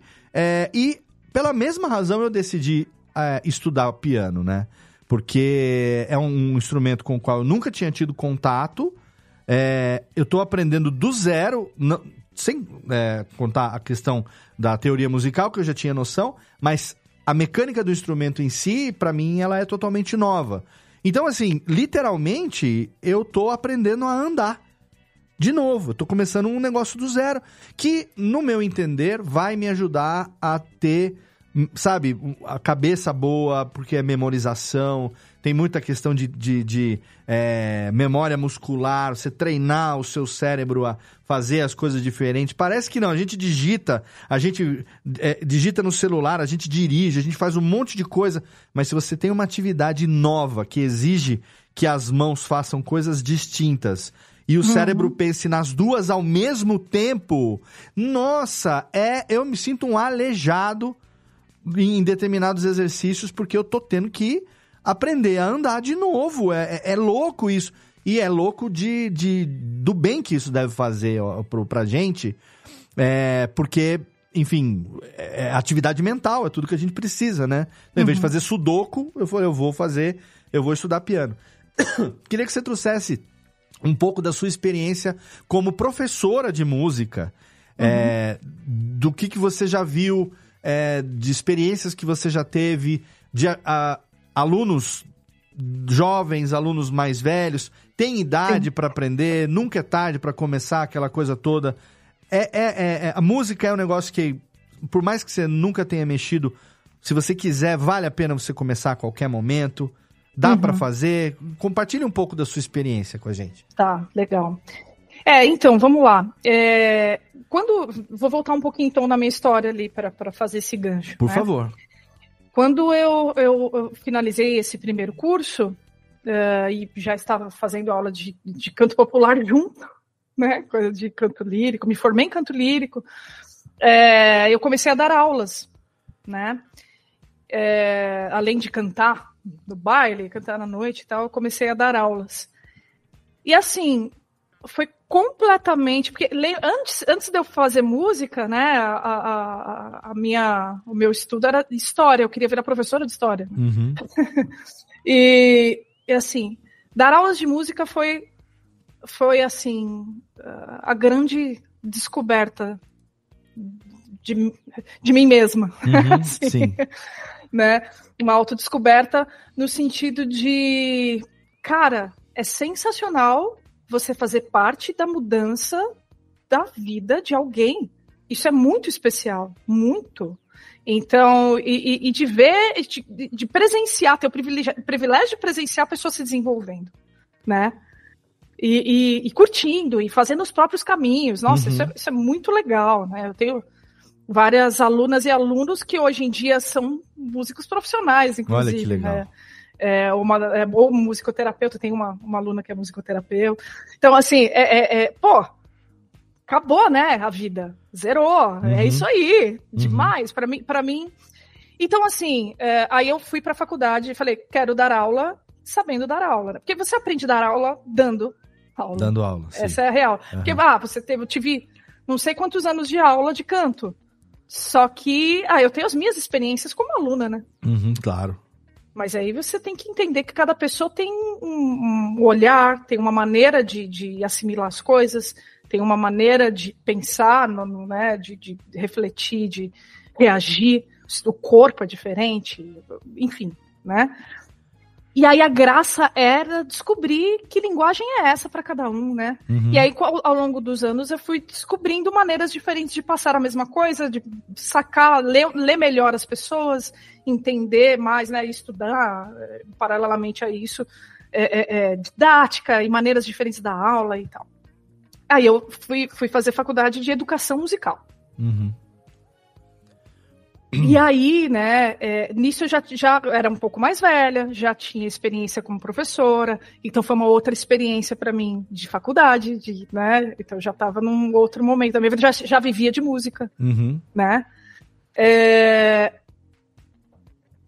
E aí, cara, eu já tinha certeza, pela, pela minha experiência, de que a educação ela consegue chegar em todo mundo, né? Digo, é, é, ah, não, porque ou é, é, a pessoa é nova, a pessoa é velha, é homem, é mulher, é lá, lá, lá. não, é- a gente só precisa de estratégias. Mas depois que eu fiz a faculdade de educação musical, o mundo se abriu, assim, e aí eu testei várias coisas, eu tive o privilégio de, de ter aula com professores que foram, assim, sensacionais, que me guiaram muito, assim, e, e, e, assim, dei aula para crianças, de musicalização, por, por vários anos, em escola regular, é, dei aula para senhoras, montei um coral de, de terceira idade, é, regi coral na igre- de igreja também, regi coral de escola Legal. de música.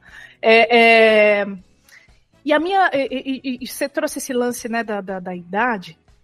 A minha primeira aluna de canto foi muito legal, porque eu, eu deixei, eu deixei de trabalhar no banco para falar, ok, vou só dar aula. Né, tinha uma escola de um amigo meu, falou, meu, vem aqui, já tem uns horários para você, vou ganhar menos, mas é isso aí. A vida Uhum. é- começa assim. A minha primeira a- a aluna foi a dona Esmeralda. Ela tinha 80 e alguma coisinha de anos. Caramba.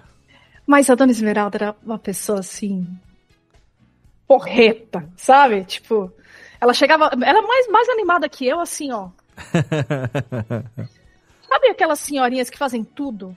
ela vai, ela faz a hidroginástica, ela Sei. vai na excursão para Caldas Novas. O avô da minha namorada, o avô da Nath, seu Bertolino, ele é assim. Ele tem 80 e todos os anos, eu não sei quantos, é 80 e 89, quase 90 anos de idade. Aí, quando eu tô lá, eu vou almoçar, eu almoço na casa da minha sogra, ah, lá em São José dos Campos, né? Aí, seu Bertô acaba de almoçar, tá lá ele de short, camiseta, amarrando tênis, camiseta da Casa do Idoso. Casa do Idoso. Seu Bertô, e aí? Ah, hoje tem três atividades. Vou fazer uma ah, alongamento, hidroginástica e no final da tarde, zumba. Zumba! Ele tá com a camiseta. a- aí ele tava indo embora, a gente foi almoçar. A Ná, a Ná virou pra mim e falou assim: amor, olha a camiseta. A hora que ele tá saindo na porta, tá lá escrito. Time Zumba, não sei o que, assim. é, Zumba, equipe Zumba. É Zumba, o Zuki. Eu não sei, é Zumba, acho que é Zumba, né? É, É Zumba, o dança, ritmo? Zumba. É, é Zumba, dança, né? E ele falou, não, o ele me chama de senhor. O senhor sabe que eu- hoje tem só três atividades, vou fazer alongamento, uma hidroginástica e no fim do dia uma zumba. Que legal. É, faz um alongamento antes, né? Quer dizer que. né? Ah, não, Meu, seu Bertolino vocês- tá ali, ó. Eles dão de 20 a 0 em nós. Não, e, e assim, e, e Dona Esmeralda me ensinou assim. Pra caramba, né? Porque ela foi minha primeira aluna. E eu falei isso pra ela, né? Então, eu, ima- eu imagino, né? Muitas vezes eu imaginei hoje, assim, do tipo, mano, imagina essa senhora entrando na sala vendo aquela criança ali, né? Tipo, querendo dar aula de canto pra ela, né? Foi- cara, não, mas foi demais. Que legal, Foi demais. que experiência porque foda. a dona Esmeralda, tudo que eu pedia, e isso é raro, hein? Pra quem dá aula sabe disso. Tudo que eu pedia, ela fazia. Ela estudava em casa, ela praticava a semana inteira, ela voltava. Então, assim, isso nunca acontece. tá? e, e, e aí, deu pra começar a presenciar a evolução de Dona Esmeralda, porque ela, e não é assim, zero mérito meu, é, é mérito dela porque ela era muito interessada. Uhum. Então aí ela sempre trazia, ela, olha, essa semana eu fiz, viu, Mariana, e tal, e eu senti isso, isso, isso. Falei, ah, deixa eu ver aí e tal. Aí ela fazia, pô, é a postura assim, assim. E, e o negócio desenrolava. Com e aí ela, ela começou fazia- a cantar no ela coral. Ela falou, ah, eu gostei tanto da aula de canto, vou cantar no coral, não sei o quê. Enfim, é, é, me inspirou muito, né? E assim como ela, eu tive outras experiências também com diversos casos. Uhum. É, que tem pessoas com barreiras emocionais, mentais. Tem, né? Uhum. É, é, é, de tipo, né? Que, que eu tive de a- a- aluno, né? No caso, alunas, chorando. Nossa. Começa a cantar, chora, porque entra em contato com a própria voz. A voz é um negócio muito íntimo, as pessoas É. não estão, às vezes, muito acostumadas a soltar. A gente não é ouvir. treinado a se ouvir também, né? Exato. Então, assim, né, lidar com, com, com isso é, é- é realmente muito especial. Uhum. E foi o caminho que eu, que eu, que eu escolhi, assim, e, e que eu acredito, assim, muito. Que legal. É, é, eu escolhi a- a- acreditar no ensino porque eu vi essa- essas coisas acontecendo na minha frente por muitas e repetidas vezes. Pessoas desafinadas. Sim. Então tem essa, né? Tem esse. Porque cantar tem isso, né? Tem pessoas que, que, que acham, ah, quem canta, canta, né? Mas só desafina quem canta, né? Tem isso também. Não, mas tem, tem pessoas que acham que pra cantar tem que ter o dom, Então, sabe? não, se, se, se, se você não, você não se arrisca a cantar, você não desafina, né? Então, e, e- que acha que é uma coisa inata e tal. Então, assim, a- a- a- e eu costumo falar que, é, assim como qualquer outra coisa, qualquer outra habilidade, sei lá, você aprender a tricotar, sei lá, Uhum, né, qualquer uhum. coisa. É, existem, existem pessoas que têm facilitadores.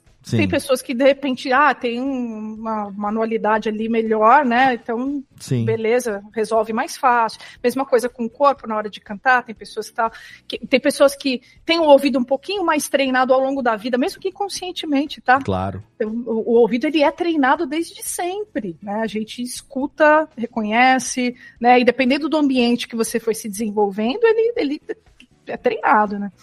Então, assim, é, e tem pessoas que não, Uhum. né? Então, assim, é, é, como qualquer coisa, tem essa- essas habilidades que vêm com você, né? Os facilitadores. Não quer dizer que você já sabe, você já nasce sabendo. Com certeza.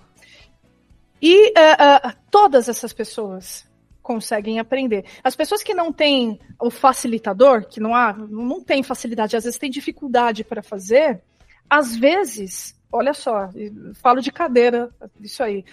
Às vezes eles se desenvolvem mais do que vem um aluno que já tem uma facilidade, só que é acomodado. Exato. Porque exa- exatamente porque já, ah, já, já isso aí eu consigo fazer É. e tal, e aí não se esforça. É que nem o aluno. vezes- O aluno inteligente é preguiçoso. O que não é tão inteligente tem que se esforçar o dobro para poder conseguir, né? É, o- a- eu vi isso muito acontecer. Eu dou aula de, de treinamento auditivo também, né? Percepção Uhum. melódica e harmônica, que é minha paixão.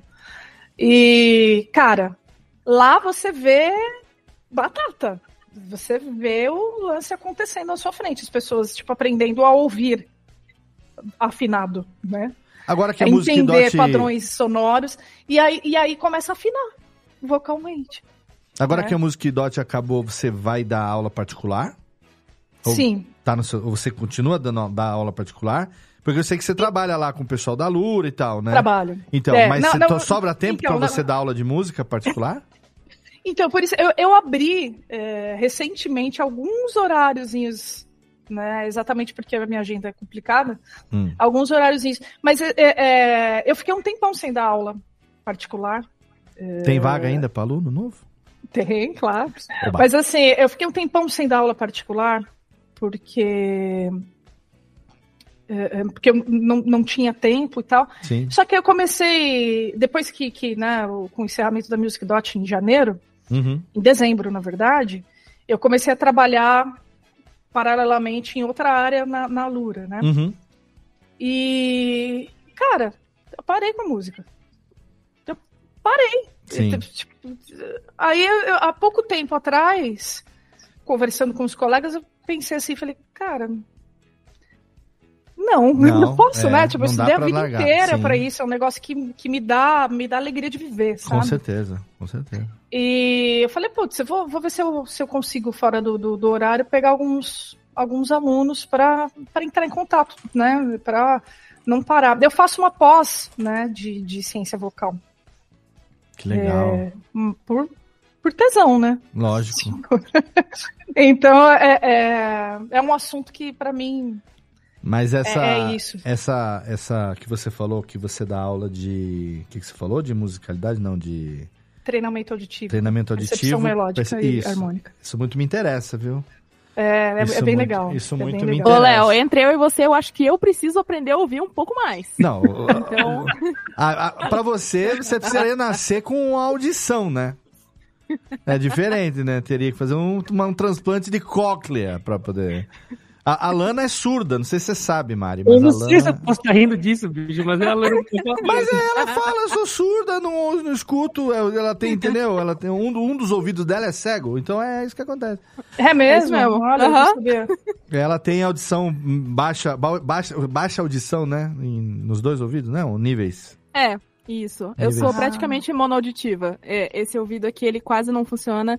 Esse funciona um pouquinho melhor, mas ele tem seus defeitos Ele também. tá sempre Entendi, bêbado, esse entendi. aqui tá sempre bêbado, esse aqui. É, Ó, quero aproveitar aqui pra mandar agradecimento pro Isal, que mandou um super chat pra gente aqui. E ele pergunta, Mari, aqui a pergunta do ouvinte, né? Tem prioridade.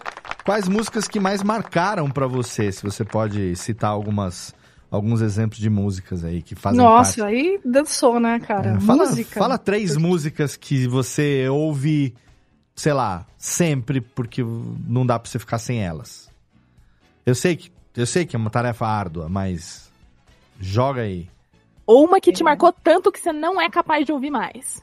Também vale, né? Também. Olha, É, não marcou- sou capaz de ouvir mais. Marcou de tanto pode, que eu ouvi. ser, marcou pode ser por um lado ou por outro. Pensa, Léo. Hã? Eu tenho um, eu tenho, enquanto a- a, Mari pensa, eu tenho um problema que é toda vez que eu, eu tô fazendo alguma atividade, mas que eu paro, que eu dou uma relaxada e que eu vou ficar sem pensar em alguma coisa, toca Immigrant Song na minha cabeça. Immigrant Song? É, há muito tempo. Mas Para ela vem, mas ela vem direto do... Ah, Vem direto, vem direto. direto? É.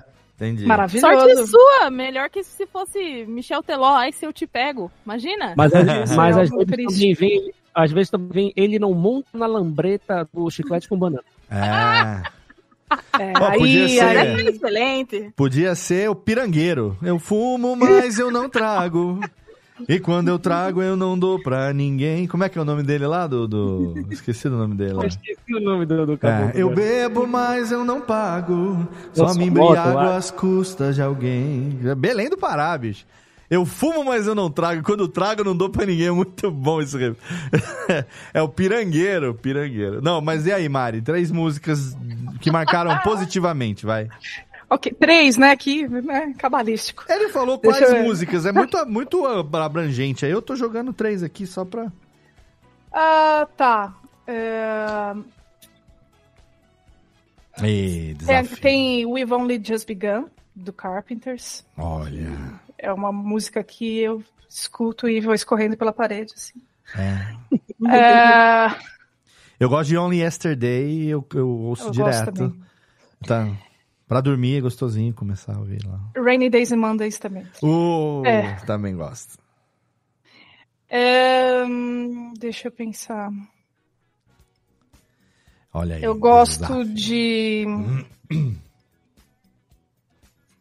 Cara, quando eu escuto Run to You da Whitney Houston, Nossa, aí é. derruba, é, hein? Derruba. É de morrer, né? É, Whitney é o concurso, né? Um abraço, Kevin Costner. Beijo, Kevin. Beijo, quer, quer, quer? Beijo, né? Kevin. Beijo, Kevin. Beijo, quer, quer. Seu quer, quer já é outra, outra coisa. Não é? E aí? É. Tá bom, já, já deu, já falou várias. Já. Deu? Ah, Ah, já, já, já deu. É, é árduo, né? É uma tarefa árdua, né? Excelente, inclusive. É uma tarefa Só árdua. pedrada. É, eu fiz uma playlist nova agora. No, eu sou o cara das playlists no Spotify, né? Então vocês sabem, né? Todo Nerdcast musical eu acabo fazendo a playlist daquele programa. E eu tenho as minhas playlists, né? Então, tem uma história de uma playlist, só pra compartilhar aqui uma pequena cantante. Eu tenho uma história aqui de uma playlist que me acompanha desde que eu era. Desde que eu tinha 12 anos de idade. É, como, que, como que é essa história? Eu tinha essas músicas em fita cassete. Tenho até hoje aqui. Claro que eram bem menos, né? Mas é tipo flashback, aquelas músicas mais dos anos. que nos anos 80 não eram flashback, eram dos anos 80 mesmo. Hoje em dia são flashbacks. Aí a mídia foi crescendo, foi, foi evoluindo e eu fui transferindo essa, essa playlist de mídia. Então, eu, quando surgiram os, os, os MP3, os CDs e tal, eu peguei e fiz CDs com essas mesmas, play, essas mesmas fitas, com as mesmas músicas, juntando uma quantidade maior, obviamente. Então, o que tinha, sei lá, três fitas cabia em, em um CD, né? Então, tinha uma quantidade maior. Aí depois, ah, o CD já não era tão mais prático, na época do casar e tal, né? Então, o Emule tinha as músicas em MP3, eu fazia as, playli as playlists em pastas de MP3. E agora, mais recentemente, no Spotify eu tenho todas essas playlists. Então, se você entrar no meu Spotify lá e você é, procurar no é, Léo Lopes, tem uma lá, Love Songs, por exemplo, essa é a playlist original, tem flashbacks também, original lá. E agora, por causa do piano, eu criei uma playlist chamada Piano, obviamente, aonde eu tô colocando músicas que tem ah, o piano como, né, ou elemento fundamental. Então ali tem, obviamente, tem muito Elton John, tem muita, muita, muita Adele, muito é, John Legend, enfim, tem muita coisa ali que é, o piano é a base, né? Claro que a ideia no futuro é eu conseguir tocar e cantar também, né? Mas até aí vai, tem que, com- tem que comer muito feijão ainda, tem que comer muito feijão, tem que gastar muito dedo ainda lá no, nas teclas brancas e pretas do meu piano. E perguntinha aqui, ô Mari, antes que eu esqueça. Eu tô vendo uma guitarra atrás de você. É um baixo. É um baixo, baixo. um baixo, um ukulele Isso. e no seu lado direito tem um piano. Tem um piano, é. O que você toca hoje? E aqui tem uma bateria também. Tem uma bateria também. o que você toca? Quais instrumentos você toca? Ah, nenhum. Você só canta, você não toca nada? Eu já vi você Ah, tocando. eu, eu, eu, eu, eu me acompanho, assim, eu, eu, eu gosto de... o violão é, O é o violão. meu instrumento primeiro, Sim. na verdade. Certo. Porque é o que eu cresci tocando, Uhum. né? É, mas eu sou apaixonada por contrabaixo. Então eu, Ah, estudo baixo, contrabaixo. Não toco, só estudo. E, e o piano é o meu pior de todos, na verdade. É mesmo? É, eu, eu, eu sou uma péssima pianista, péssima, péssima, ruim mesmo. Porque. Não, porque assim, eu só uso o piano para dar aula mesmo, fazendo vocalize. Uhum. E olhe lá, olhe lá, entendeu? Porque eu, eu nunca me apliquei a tocar piano. Mas você assim, usa nunca só os tive- acordes, então, pra fazer. para acompanhar. o- É, eu uso Ou- só acorde, né? Faço o arpejinho Faz a pra melo- acompanhar melodiazinha, tal, mas é, é isso aí, assim. Mas os instrumentos de corda são a minha parada mais. E, e da, da outra pergunta que eu tinha feito, eu, eu senti falta só dessa resposta. Você acha que estudar música é, tem esse, esse lado de desenvolver? Sim. Sabe, a Então, é, cognição, boa, boa, boa. cara. Porque eu, eu sinto, sabe, que eu precisava ter alguma coisa. Ó, isso- ó, coisas que eu comecei a fazer na pandemia e não larguei. Aqui, ó, minha, gaita, minha gaitinha blues, tem duas aqui. Né? Então aqui, ela tá sempre aqui do meu lado. Isso aqui também aprendi na pandemia a fazer, montar cubo mágico. Ah, que legal. Aprendi também. Tenho dois aqui do lado. Tudo meu é de dois sempre aqui. Então eu tenho dois cubos mágicos, duas gaitas. Piano só um, vou- não vou ter dois. Por Ah, enquanto, não. É, não tem nem espaço as guardar. É, vou virar Luiz Esquiavon, do que Deus o tenha. Querido, faleceu recentemente, nosso querido Esquiavon. Mas, Esquiavon, quem não sabe, é. E a Von não era baterista? Esquiavon era o tecladista da, do RPM. Ah, Ele era tá. o tecladista, o cara dos arranjos do RPM. É, Mas essas atividades todas é no sentido de aprender coisa nova, né? Então o cubo mágico é uma coisa que eu quis aprender, né? É, é, Teve uma época que, comecei a estudar mágica com cartas. Porra, eu- e eu, caio de cabeça naquilo. Cubo mágico, caio de cabeça naquilo, sabe? Então eu, eu vou aprendendo aquilo. E o, o piano foi uma das coisas que eu falei, ah, é uma coisa que eu pretendo levar pra vida. Eu Uhum. não sei que nível eu vou chegar, mas eu, eu, eu tô me dedicando, né? Já tem algum. Desde que o piano chegou, tô aí todo dia estudando um pouquinho, com disciplina, com dificuldade e tal. Mas é uma tentativa de me manter saudação mentalmente falando. né? Perfeito. Isso, isso, isso que você disse, né? é, é, voltando então para a sua pergunta, né? Uhum. é, a música ela é uma linguagem, né? Uhum. Então, como uma linguagem, ela traz, é, é, ela traz símbolos, significados para você decodificar e, trans, e, e passar ele para um, um outro lugar, né? No caso, você decodifica pelo ouvido e passa pela voz ou pelo, pelas mãos ou pelo né?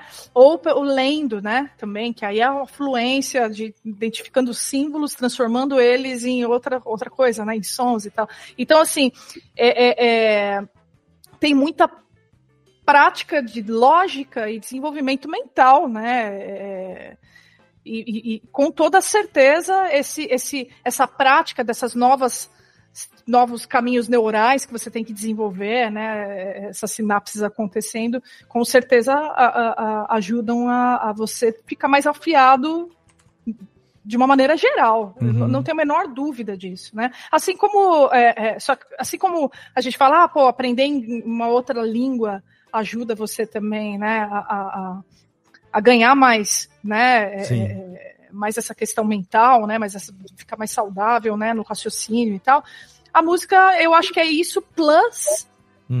né? Mais você ter coordenação, você trabalhar é, é, é, o lance do ouvir, identificar, reconhecer, né? Não é Tipo, fácil, não. Nossa. enfim, né? E de uma maneira estética diferente, de uma maneira artística, porque não é só ouvir ou reconhecer, mas é criar coisas com, com aquela linguagem, né? Enfim. E é uma É linguagem muito- muito escrita legal. também, né? Não tem só. Se, se o som é a, a oralidade dessa linguagem, digamos assim, é, a cifra e a partitura são a, o- é, a, a- O código, lado, né? o código, o lado escrito disso, né? Uhum. Então você olhar para uma partitura, por exemplo, e saber né, o que é uma breve, uma semibreve, uma mínima, uma semínima, em que, em que nota que ela tá e saber em que, que ah, é, no mapa né, do, do, do teclado aonde que aquela nota tá e conseguir identificar isso É. e tocar com, sabe, com o tempo, o tempo, esse ritmo, né, musical, aquilo ao mesmo tempo. E, nossa, eu percebi que eu sou um retardado. Falei, gente, é, não, é, é, é uma coisa mágica, sabe? Tipo, você tá começando um negócio novo. É o que eu falei. Você consegue digitar né, com as duas mãos, você consegue mexer no celular, dirigir, você, você tem coordenação pra tudo. Você começa uma coisa que você nunca fez, sabe? Uma coisa básica, por exemplo, você pegar com a mão esquerda um, um- um sol e um, um, dó e um sol, e você ficar fazendo um- uma base de grave ali, né? Tom, tom, tom, tom, tom, tom, tom. E tentar solar, improvisar com a mão direita, caralho, velho! Não dá! Na hora... Dá um, ter- dá um, um negócio, dá um creco, tem um derrame. Não, e assim, improvisa. Vale qualquer, vale qualquer tecla da mão direita, desde Total, que você não total, é um pare processo. de fazer isso É um daqui. processo. No momento que você aperta aqui, isso aqui quebra. É uma, se, se você aprender isso, não desenvolver sinapses novas, sabe? Não, não, não, não, não ramificar neurônios, eu não sei o que, que ramifica, porque puta que pariu. Mas, Léo, sabe o que é interessante? É, aprender música. Assim que, como eu acho que muitas outras, outras habilidades similares, assim, né? Uhum. Nesse sentido de você precisa de tempo, né? Então, Sim. assim, é, é, não é do dia pra noite. Não, Não, é Matrix, né? é, Liga o não é. negócio aqui. I Que era o sonho, né? O sonho Mozart. seria esse, acordar com Né? Acordar Chopin, né? Eu queria acordar. É, então. Acordar não, Chopin. Não dá pra fazer isso. é Não porque dá. é uma questão é, é de coordenação de corpo, de É. músculo, de enfim, né? E aí o lance é que é, é, que vai contra os professores de música é porque hoje em dia ninguém quer, né? Ninguém quer ficar estudando piano por nove anos na vida Pois é. né? Ninguém quer ficar, todo mundo quer fazer a primeira aula e sair cantando, É. né? E, e isso é uma questão é, é- é- é importante antes de mais nada sempre eh, eh, sempre colocar as expectativas reais na mesa assim com, com os alunos, com as alunas, né?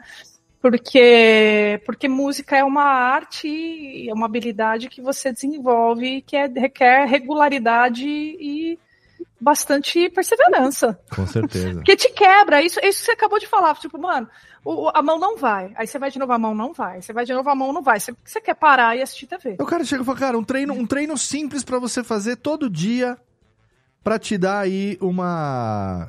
A minha, a minha imagem travou, percebi que minha imagem travou aqui. Mas a Uhum, voz, acho que acabou a bateria da, da câmera, não sei. É, eu tô usando a câmera aqui que o Estácio me... Olha aí o travado, que bonito. Eu tô usando a, a câmera que o Estácio me recomendou aqui, eu acho que travou aqui. Mas o que eu... é, eu sabia que ele ia travar isso em algum momento. É, o que eu ia falar é que parece que é um, ah, assim, treino básico, ó, é realmente, acabou ali. Treino básico. Todo dia faça isso de manhã e você não vai ter problema. Mas eu não consigo fazer. Isso. Aí entra, sabe quem? O quê? Entra a professora e o professor. É. Aí você, meu, porque aí você tá lá, você tá lá. Você não consegue fazer o negócio, nem a pau. Você faz a primeira, faz a segunda, faz a terceira, vai fazer a quarta, não consegue. Aí você, ah, dá licença, isso aqui é uma merda, eu vou fazer outra coisa. Certo? Aí vem o professor e fala, não, deixa eu ver você fazer. Aí você não consegue, fala, ó, não consigo nem a pau. Aí o professor, tá, só faz a mão esquerda. Isso. Legal. Agora com a mão direita, você só vai fazer esse- essa nota aqui. Uhum. É só essa nota. Aí você vai lá, tal, faz uma semana, pô, ah, consigo. Aí você vê resultado. Quando você começa a ver resultado, mesmo das coisas mais simples, você se anima, você fala, pô, legal, isso aqui eu consigo fazer. Tá, agora acrescenta outro dedo. Putz, ah, ó, aí quando você vê, você chegou lá, né? Então, assim, isso, claro que eu tô falando de uma maneira super generalista, né? Mas isso é didática, né? A didática é isso, é criar um caminho possível para você chegar no seu objetivo, entendeu? É uma estratégia que faça você conseguir chegar onde você precisa de uma maneira legal, de uma maneira possível, né? Então, quando tem um professor, ah, esse professor aquele, é- ele é ótimo, ele passa todas as coisas, eu não consigo fazer, então ele é horrível, ele é péssimo, ele é um péssimo professor. né? Ah, porque ele passa coisa difícil. Não, se tá passando coisa difícil, quer dizer que ele é ruim. né? tem, que, tem que ser fácil Sim. E tem que continuar, né? Sempre tem um desafio novo, claro que tem, mas algo que você consiga resolver, né? Até, até você começar a evoluir, evoluir, evoluir, evoluir. Então, é, é- é- a, a arte do professor é conseguir quebrar essas tarefas em mini tarefas e, e, e entender, ligar elas de uma maneira que, que elas façam sentido e cons consigam evoluir até um objetivo, entendeu? É, isso foi muito mágico, porque eu estava fazendo, tentando fazer esse exercício de mão direita, esquerda e, e de improvisar e tal, para poder exercitar, um exercício tipo matinal, 10 minutos e tal, né? Eu falei, cara, eu não consigo fazer isso. Aí, num dos, dos cursos que eu comprei, do, do, do Vaz Lemes, ele falou assim: agora a gente vai fazer um exercício aqui para duas mãos. Aí ele trouxe o quê? Ele trouxe método. Aí ele é, era um exercício de tempo, então a gente aprendeu a ler, clave de sol, clave de fá, identificou as notas, e aí ele começou. Então agora a gente vai tocar a nota, identificar a nota e tocar ela no tempo certo, breve, semibreve, mínimo, dependendo do tempo, né? Com quatro, tempo de, de, de, de, de quatro, quatro batidas, sei lá. Quaternado. Quaternado. E aí, aí é outra mágica, porque aí eu já tô lendo ali, eu sei qual é a nota que eu vou tocar, e aí eu tô com uma mão, mas elas estão alternadas. Ah, aí já melhorou, né? Aí Fica lá no mais fácil. final, junta as duas. A princípio, tocando a mesma coisa em notas oitavas separadas. O Aham. outro exercício, uma mão já vai tocar uma coisa, a outra mão já vai tocar outra. O professor trouxe o método para começar a exercitar algo que é totalmente novo para esse cachola velho aqui. Ó, a Jessiquinha tá precisando sair agora às 10h30, ela tem um hard stop, como dizem na tecnologia. Então a gente vai se despedir de Jéssica Dalcinho, meu bem. Jéssica. É, na verdade, assim, é, eu até, até posso ficar um pouquinho mais se for. Porque a gente não sabe até onde vai o programa, né? Não, a gente tá indo daqui a pouco. Estamos já encerrando, é 10 minutinhos já passamos na régua. Ah, não, então, então eu fico. Então eu fico. É que É, surgiu um não. assunto de extrema complexidade aqui. Não, da mas, família. mas, mas vai lá, vai lá, fica tranquila, vai resolver lá, tá tranquilo. Não, não, Prioridades eu faço questão de continuar. Se, é se, se a gente vai até daqui a Vamos. pouquinho, aí eu fico. Vamos, então vamos aproveitar que você tá e faça, se você tiver, a sua perguntinha É, para a a, a minha pergunta, em certa medida, ela foi respondida, porque eu queria trazer, eu- enfim, eu queria trazer a coisa da ideia de mercantilização da música, quando ela passa a seguir uma fórmula que é, entre aspas, muitas aspas, garantia de sucesso de uma determinada coisa do momento. Uhum. Aí, é sertanejo universitário, aí martela, martela, martela. Só que, do meu ponto de vista, eh, eu, eu percebo que isso, em certa medida, já foi respondido, porque existe a palavra aí que já foi usada tantas vezes, uma certa magia na música. E por mais que alguma coisa tenha sido pensada para ser um produto, ela chega em pessoas reais que sentem coisas e que dialogam com essas composições de alguma forma. E isso faz com que a música seja especial. Não interessa se, se ela foi criada com um propósito e tal, mas ela, por trazer a, tudo que a música é, essa mudança de estado mental, às vezes pode ser para dor de corno, não tem problema. A pessoa que está ouvindo talvez esteja querendo sentir exatamente isso naquele momento. Perfeito. Né? É o que ela Perfeito. precisa, né? Muito bem, isso mesmo. Isso mesmo, Jéssica. Super legal. Eu E- e- foi respondido. Pô, demais. É, é isso aí, eu, eu- acho, né? Mas eu- tem um lance também, é, é, a gente fica muito resistente a fórmulas, mas as fórmulas elas estão aí para isso mesmo, para elas, elas se é, é, é, se queimarem de tanto existir e se transformarem em outras coisas. É, Esses ciclos acontecem desde o começo da música, né?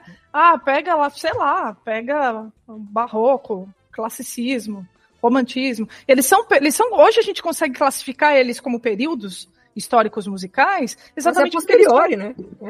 Isso, né? Sempre depois, né? Mas exatamente porque tem característica que une eles. Essa era a fórmula mágica do momento musical lá. Você entendeu? A moda era essa. Então, assim, é- é- é, a música faz parte do tempo dela. Né? Se você gosta ou não é uma outra história, mas você pode ter certeza que ela faz parte do tempo dela e ela está conversando com as pessoas do tempo dela, né? Então é, é- é- eu acho que é isso mesmo, Jéssica. Muito legal. Fantástico. E eu fiquei fantástico. pensativa aqui, eu acho, é, ainda bem que eu não sabia, eu não me dei conta, enfim, que você tava naquele karaokê lá, eu acho que eu não ia ter cantado. É muita pressão, tá vendo que eu falo da pressão? muita pressão. É muita pressão, muita pressão, não pode fazer isso não. Menina Laninha, tem perguntinha, derradeirinha? Oh, eu tenho, Léo. Eu tenho duas perguntas. Uma mais simples de responder que a outra, eu acho. Hum, a ver. primeira é: você sabe qual foi assim o seu ponto de virada de saber que a música ia influenciar o que se tornou a sua personalidade como ela é hoje em dia? Porque eu já tive esse pensamento sobre mim e eu consegui chegar a uma conclusão de qual foi o meu ponto de virada, assim. Mas você sabe qual foi o momento que você pensou não? É, foi aquele momento ali que a minha vida começou a tender pra música. Cara, é, e, e a gente só vê isso depois também, né? A gente consegue olhar pra trás e tal. Quando eu era pequena, o meu pai, ele, como eu disse, ele tocava violão, né?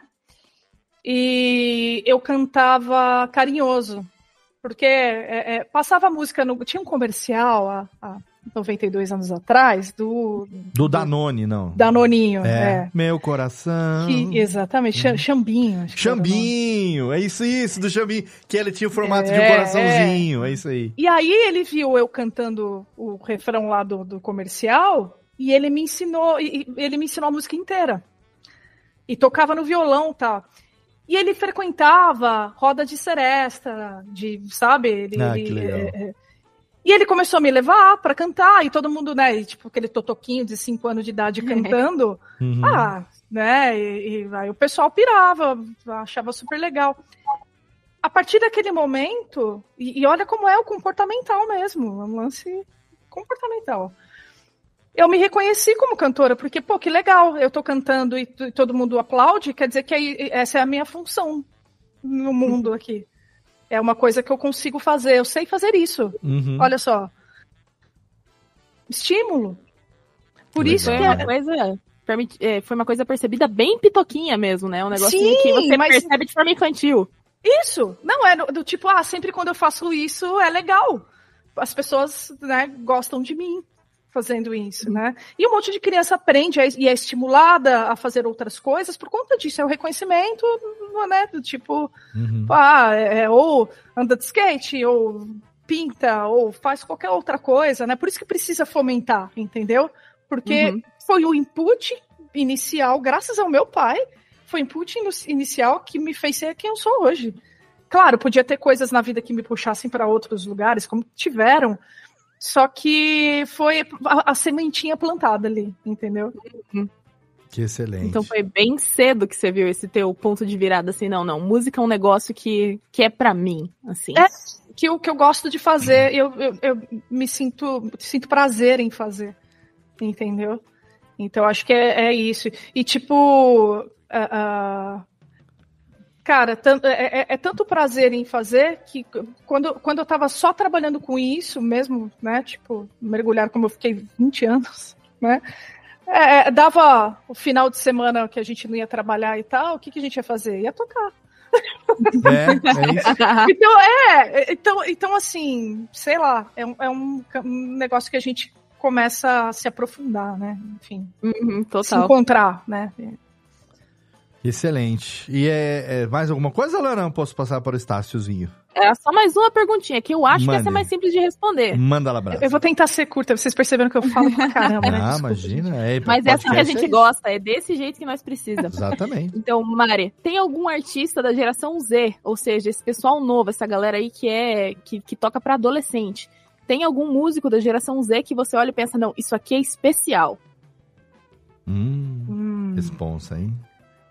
Cara, eu gosto de João. João, João. João é, É, eu gosto de. Caramba, tava, tava escutando o CD dela agora. É, qual é o nome dela? Dela. E agora? Qual é o estilo dela? É brasileira? Ah, brasileira. Luta É. Marina Senna? Não. Marina. Senna é legal também. Marina Marina, Senna, Senna é Marina bem legal também. Ah, o. o do- putz, eu não vou falar. E, e eu, e, cara, eu escutei o, o, o CD várias e várias vezes. hein? Eu não acredito nisso. Bom, enfim. É... Dela Bala tá- Desejo é legal. Eu gosto. Uhum. É, é, Quando eu escutei, eu achei, pô, que da hora ter um negócio aí especial. É, t- Tem coisas. Tem, tem. Mas eu acho que. eu- Não sei se você quis saber mais pop, né? Que aí você, você falou, ah, Luísa Sonza, né? Por exemplo. Não, eu gosto não muito de- necessariamente. Queria saber É. mesmo de você. mesmo. Sabe o que, que eu gosto de ouvir real? É, Hum. é, real mesmo. Eu boto pra escutar lavando louça. Isa. Eu adoro Isa. A adoro Isa, a voz sim, dela, Isa é adoro, adoro. Acho muito legal. Ah, Ela já nem é mais tão super, né, nova, mas, mas é uma artista que eu, que eu curto. A música atual minha e da Nath é mó paz da Isa. É a nossa É. música, mais, nossa música recente. Tem música da Isa, tem Isa com Rael também. Tem várias músicas que fazem parte da nossa história, né? Da hora. É, que É, legal. não, essa pergunta foi só mesmo porque inspirada pelo fato que meu aniversário é esta semana. Olha aí. Opa. É dia 8, Léo. Olha aí, tá chegando. Sim. Sexta-feira. E junto com o meu aniversário, vai sair o álbum novo da Olivia Rodrigo, que é a menina do pop americano. Sim, sim, e eu estou aguardando ansiosamente, porque eu gosto muito da Olha menina aí. Olivia Rodrigo. Vai ser um presente Cara- de aniversário pra você, então. Vai, nossa, total. Ela é, ó- ela é ótima, ela é muito boa, mas é, é, falando de diva pop internacional, assim, quem eu curto, que eu curto real é a Dua Lipa. Dua Lipa. Dua Lipa, é- é- Dua Lipa. nossa. Eu acho que o, o, o- o lance que ela, que ela pegou para ela desde dois CDs atrás, assim, que é, é- que é trazer essa sonoridade um pouco mais vintage, assim, né? Desde o Future mais Nostalgia, R&B, né? assim. É, cara, é muito, muito, muito bom. É muito bom. Eu, adoro. Eu, quando, junto, quando eu descobri aquela música que juntou Dua Lipa e Elton John, fiquei maluco. Nossa, eles fizeram essa aí né? Cara, é non-stop na minha cabeça. Quando toca, na, quando toca na minha playlist, a gente fica ouvindo no loop lá, né? Think it's gonna be along. Muito Você bom. sabe por que, que eu fico triste quando escuto essa música? Porque Sacrifice é uma das minhas músicas favoritas É, ele mistura duas. do Elton John, assim, Sim. de, de pequenininha. Eu lembro, me, me vejo pequenininha no banco de trás do carro do meu pai, assim, tocando Alpha FM, tocando Sacrifice, assim. Sim. E, é, é, e aí essa música, ela, ela não vai, né? É. Ela começa só, e aí ela para Sacrifice e começa a entrar Rocket Isso. E eu fico... Ah, Isso. É, é, é um mix, né? É um mix. É um mix da loucura. mas é muito bom, é muito bom. Eu gosto. Menino Vitor Estácio chegou atrasado, mas está aqui, firme e forte. Mande sua pergunta derradeira para a Mari. Inclusive, uma das questões que eu estava tratando com o meu terapeuta foi o fato de eu ter largado a, a banda e ser um problema de ter reduzido bastante a minha capacidade criativa, né? Tô sentindo falta, mas Que que não voltarei. O que, que você tocava na banda? Eu fazia cosplay de guitarrista. Cosplay de guitarrista. Muito bem, muito bem. E aí, perguntinha? Ô, ô, Mari, eu, eu vou aproveitar, eu, vou- eu vou juntar as falas de todo mundo, né? Porque a, a Jéssica estava tava comentando a respeito das fórmulas musicais, né? O Léo tocando, tocando o piano dele e tal, aprendendo, aprendendo a tocar, e tu citaste alguns dos teus alunos. E uma, uma percepção de uma percepção a respeito de arte de modo geral, mas a, a música, principalmente a música que eu acho que é a, as coisas, a- a- o tipo de arte ela é mais acessível a todo mundo, né? Tipo, talvez seja mais democrática. É que ah, tu, enquanto profissional de música, deve ter passado por isso, né? De algum momento da tua vida, ah, mas vai viver de música. né? Geralmente, quando alguém está tocando alguma coisa, mas tu toca profissionalmente, sempre tem essas perguntas, assim, né? Aham. Quando as, quando as pessoas se apresentam. Que foi a, a fala da Jéssica, né? de me apresentar em algum momento. Né? Mas é, junto, junto do, do- das pessoas que tu atendes enquanto alunos e tal, tem essa preocupação de que é, o aprendizado musical não é só para a gente poder executar um instrumento ou cantar, mas muito também para a gente exercer uma parte cidadã de, pô, cara, é eu poder ir num espetáculo e apreciar ele da maneira mais ampla possível. Porque se a gente não tem educação musical, que foi um- um- uma observação que tu fizeste no começo do programa, a gente fica limitado, né? A gente fica limitado aos estilos? É uma coisa mais da percepção do, a percepção da, da música em si e não da coisa mais analítica de entender o que, expande também muito, né? Então dá essas possibilidades. Então quando a gente não tem acesso à educação musical, que é o que tu né? e isso limita muito a, a percepção do percepção para para diversão, para diversão do ser humano. Vou me divertir num, num espetáculo musical e não simplesmente porque eu quero tocar né? As pessoas te procuram muito para isso. Ah, Eu quero aprender um, um- um- um instrumento porque eu quero entender melhor como funciona assim e assim simples assim. Uhum. É, eu acho que existe uma, uma elevação do ser humano quando ele entra em contato com a arte. Eu acredito nisso. Assim, é uma coisa que me guia, me guiou sempre. E, e essa elevação não é no sentido de tipo, nossa, sou melhor, estou melhor. Não, não. Até entrar em contato com os próprios problemas ou né, é, é, conseguir enxergar realidades diferentes, é, ou, ou, realmente se olhar, né, entrar em contato com coisas que estavam encobertas e tal. Enfim, eu acho que a arte ela tem esse, esse, esse poder de mexer. Né? Eu, uh, alguns finais de semanas atrás, eu fui no assistir uma peça no Teatro Oficina, sou aqui de São Paulo, né? Moro em São Bernardo, mas é uhum. é pertinho da cidade de São Paulo é, que é Rasga Coração. E que é o quê? É, são a, arranjos de músicas do, do Vila Lobos, né? Interpretadas pelo, pelos atores ali, né? E com uma banda ao vivo feita dos atores. Que foi a coisa mais dos últimos tempos que eu assisti, assim, mais espetacular, mais. E aí, tipo, teatro oficina, cara. Os caras estão ralando ali. É, é, é, é, a arte, é a arte pela arte ali, você entendeu? Uhum. E, e, tipo, e é uma coisa linda, maravilhosa. Aí você fala, você sai embevecida, assim, você sai maluca da peça, né? Todo mundo sai. Ah! E aí você fala, que, que legal, que, que, que ato de generosidade, né? Como a arte é isso, ela faz você crescer, ela faz você entrar em contato com mundos diferentes e, e tipo, e as pessoas estão fazendo ali, elas estão servindo, né? É, é, uhum. bonito. Então, assim, é, é, eu acho que. Por que, que eu tô falando isso? Entra muito em, em, em, em, sintonia com o que você falou de praticar cidadania? Sim, cara. Porque a, a gente se vê como sociedade, como conjunto, como. Enfim, né? A arte ela tem esse, esse poder de, de fazer você enxergar todas essas nuances é, é, é, é, que muitas vezes a gente, né, no dia a dia, a gente vai ficando cada vez mais, é, é mais fechado, mais, né, uhum. né, mais preso. Então a arte sai para soltar, para você enxergar ao seu redor, para você entrar em contato com o seu íntimo, para você, enfim. Cara, é isso, é exatamente isso. Eu acho que a arte é, não é pretensão, não pode ser pretensiosa. A arte tem que ser acessível, a arte tem que, né? As pessoas, ela, ela está presente. As pessoas só precisam entrar em contato, viver, não ter medo de entrar em contato. Enfim. Olha que aí. oportunidade. Olha aí, Mari Soter. Ah, inclusive, Teatro Oficina mantendo o legado que perdeu recentemente Zé Celso é. tragicamente, né? Mas Sim. eles superaram o luto, falou não, é, a gente vai fazer o que ele queria que a gente fizesse mesmo. E Exatamente. Arte na é cabeça. Bota o povo para pensar que é isso que a gente precisa e a música né? Somos todos suspeitos aqui porque demonstramos ao longo desse episódio o quanto somos apaixonados por música e é um prazer enorme ter hoje a nossa querida Mari com a gente. Então, Técnica, por favor, faça o passamento de la reguita e vamos para a trilha de fechamento, -lhes.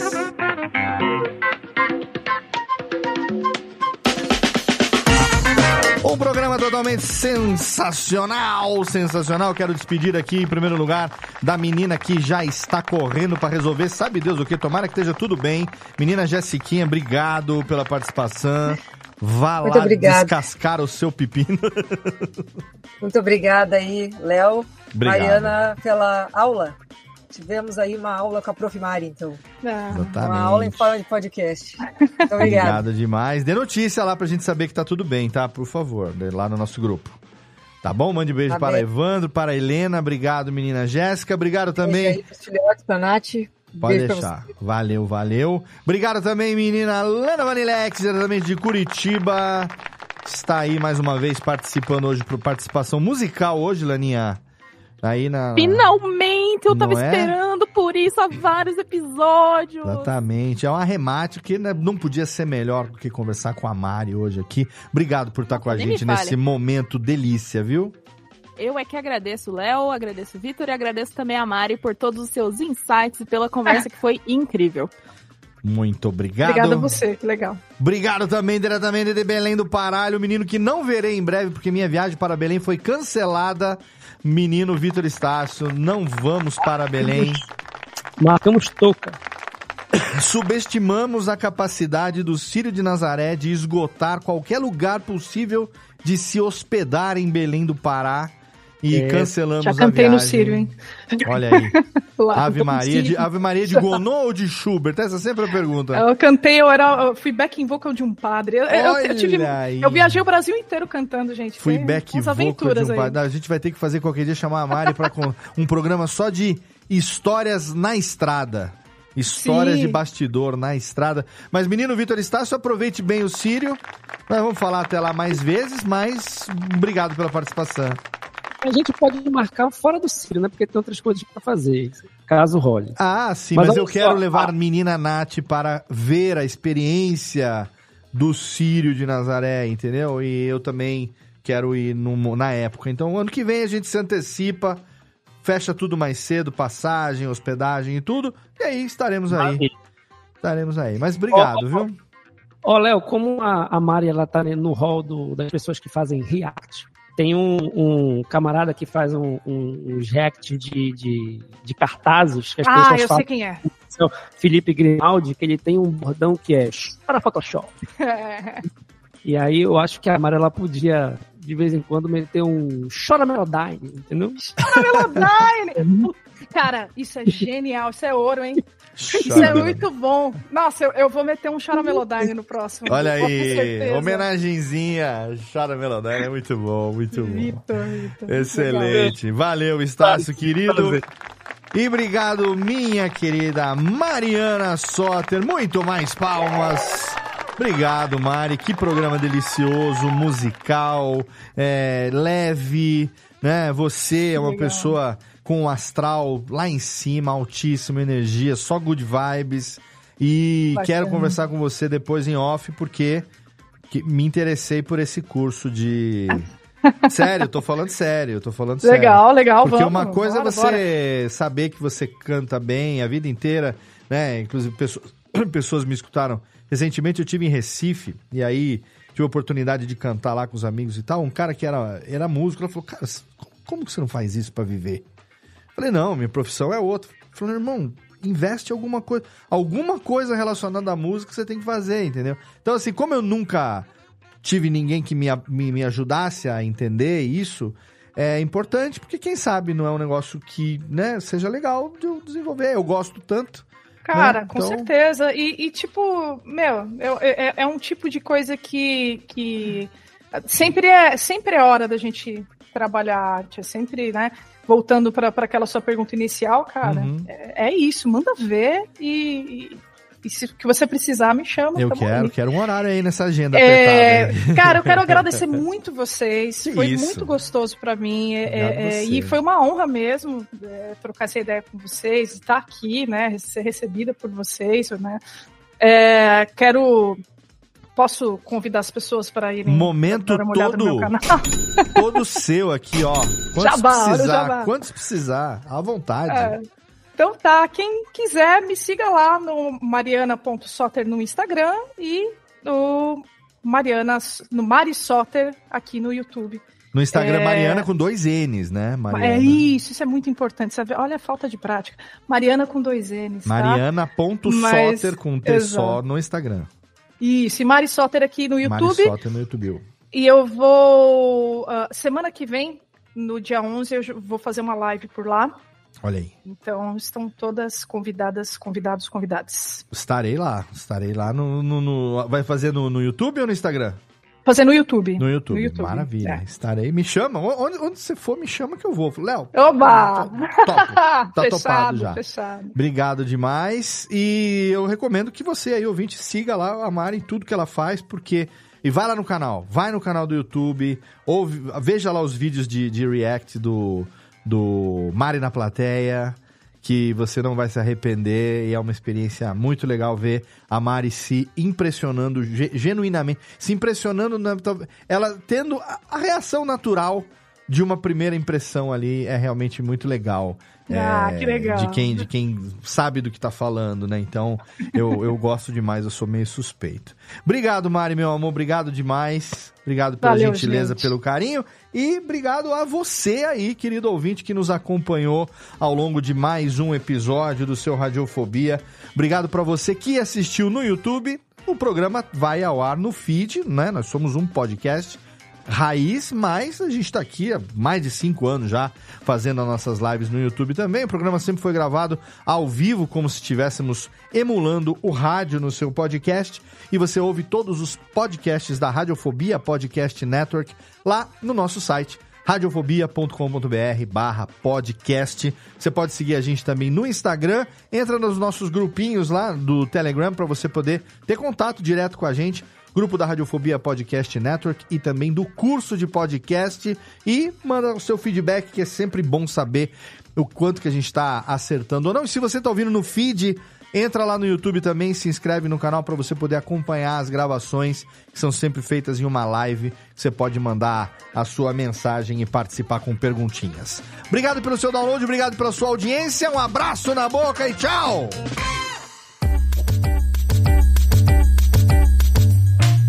Esse podcast foi produzido pela Radiofobia Podcast Network.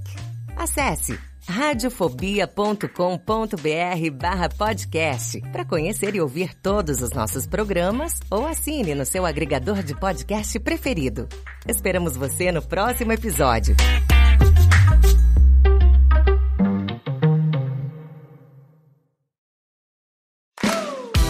Olá, eu sou Léo Lopes e quero convidar você a ouvir o Pod Notícias, a sua dose semanal de informação sobre o mercado de podcasts no Brasil e no mundo. Um podcast curtinho de 15 minutos com o resumo de tudo que acontece nesse universo do podcast que cresce a cada dia e que chega até você toda segunda-feira às 7 horas da manhã no seu agregador de podcast preferido e também no YouTube. Acesse agora em podnoticias.com.br.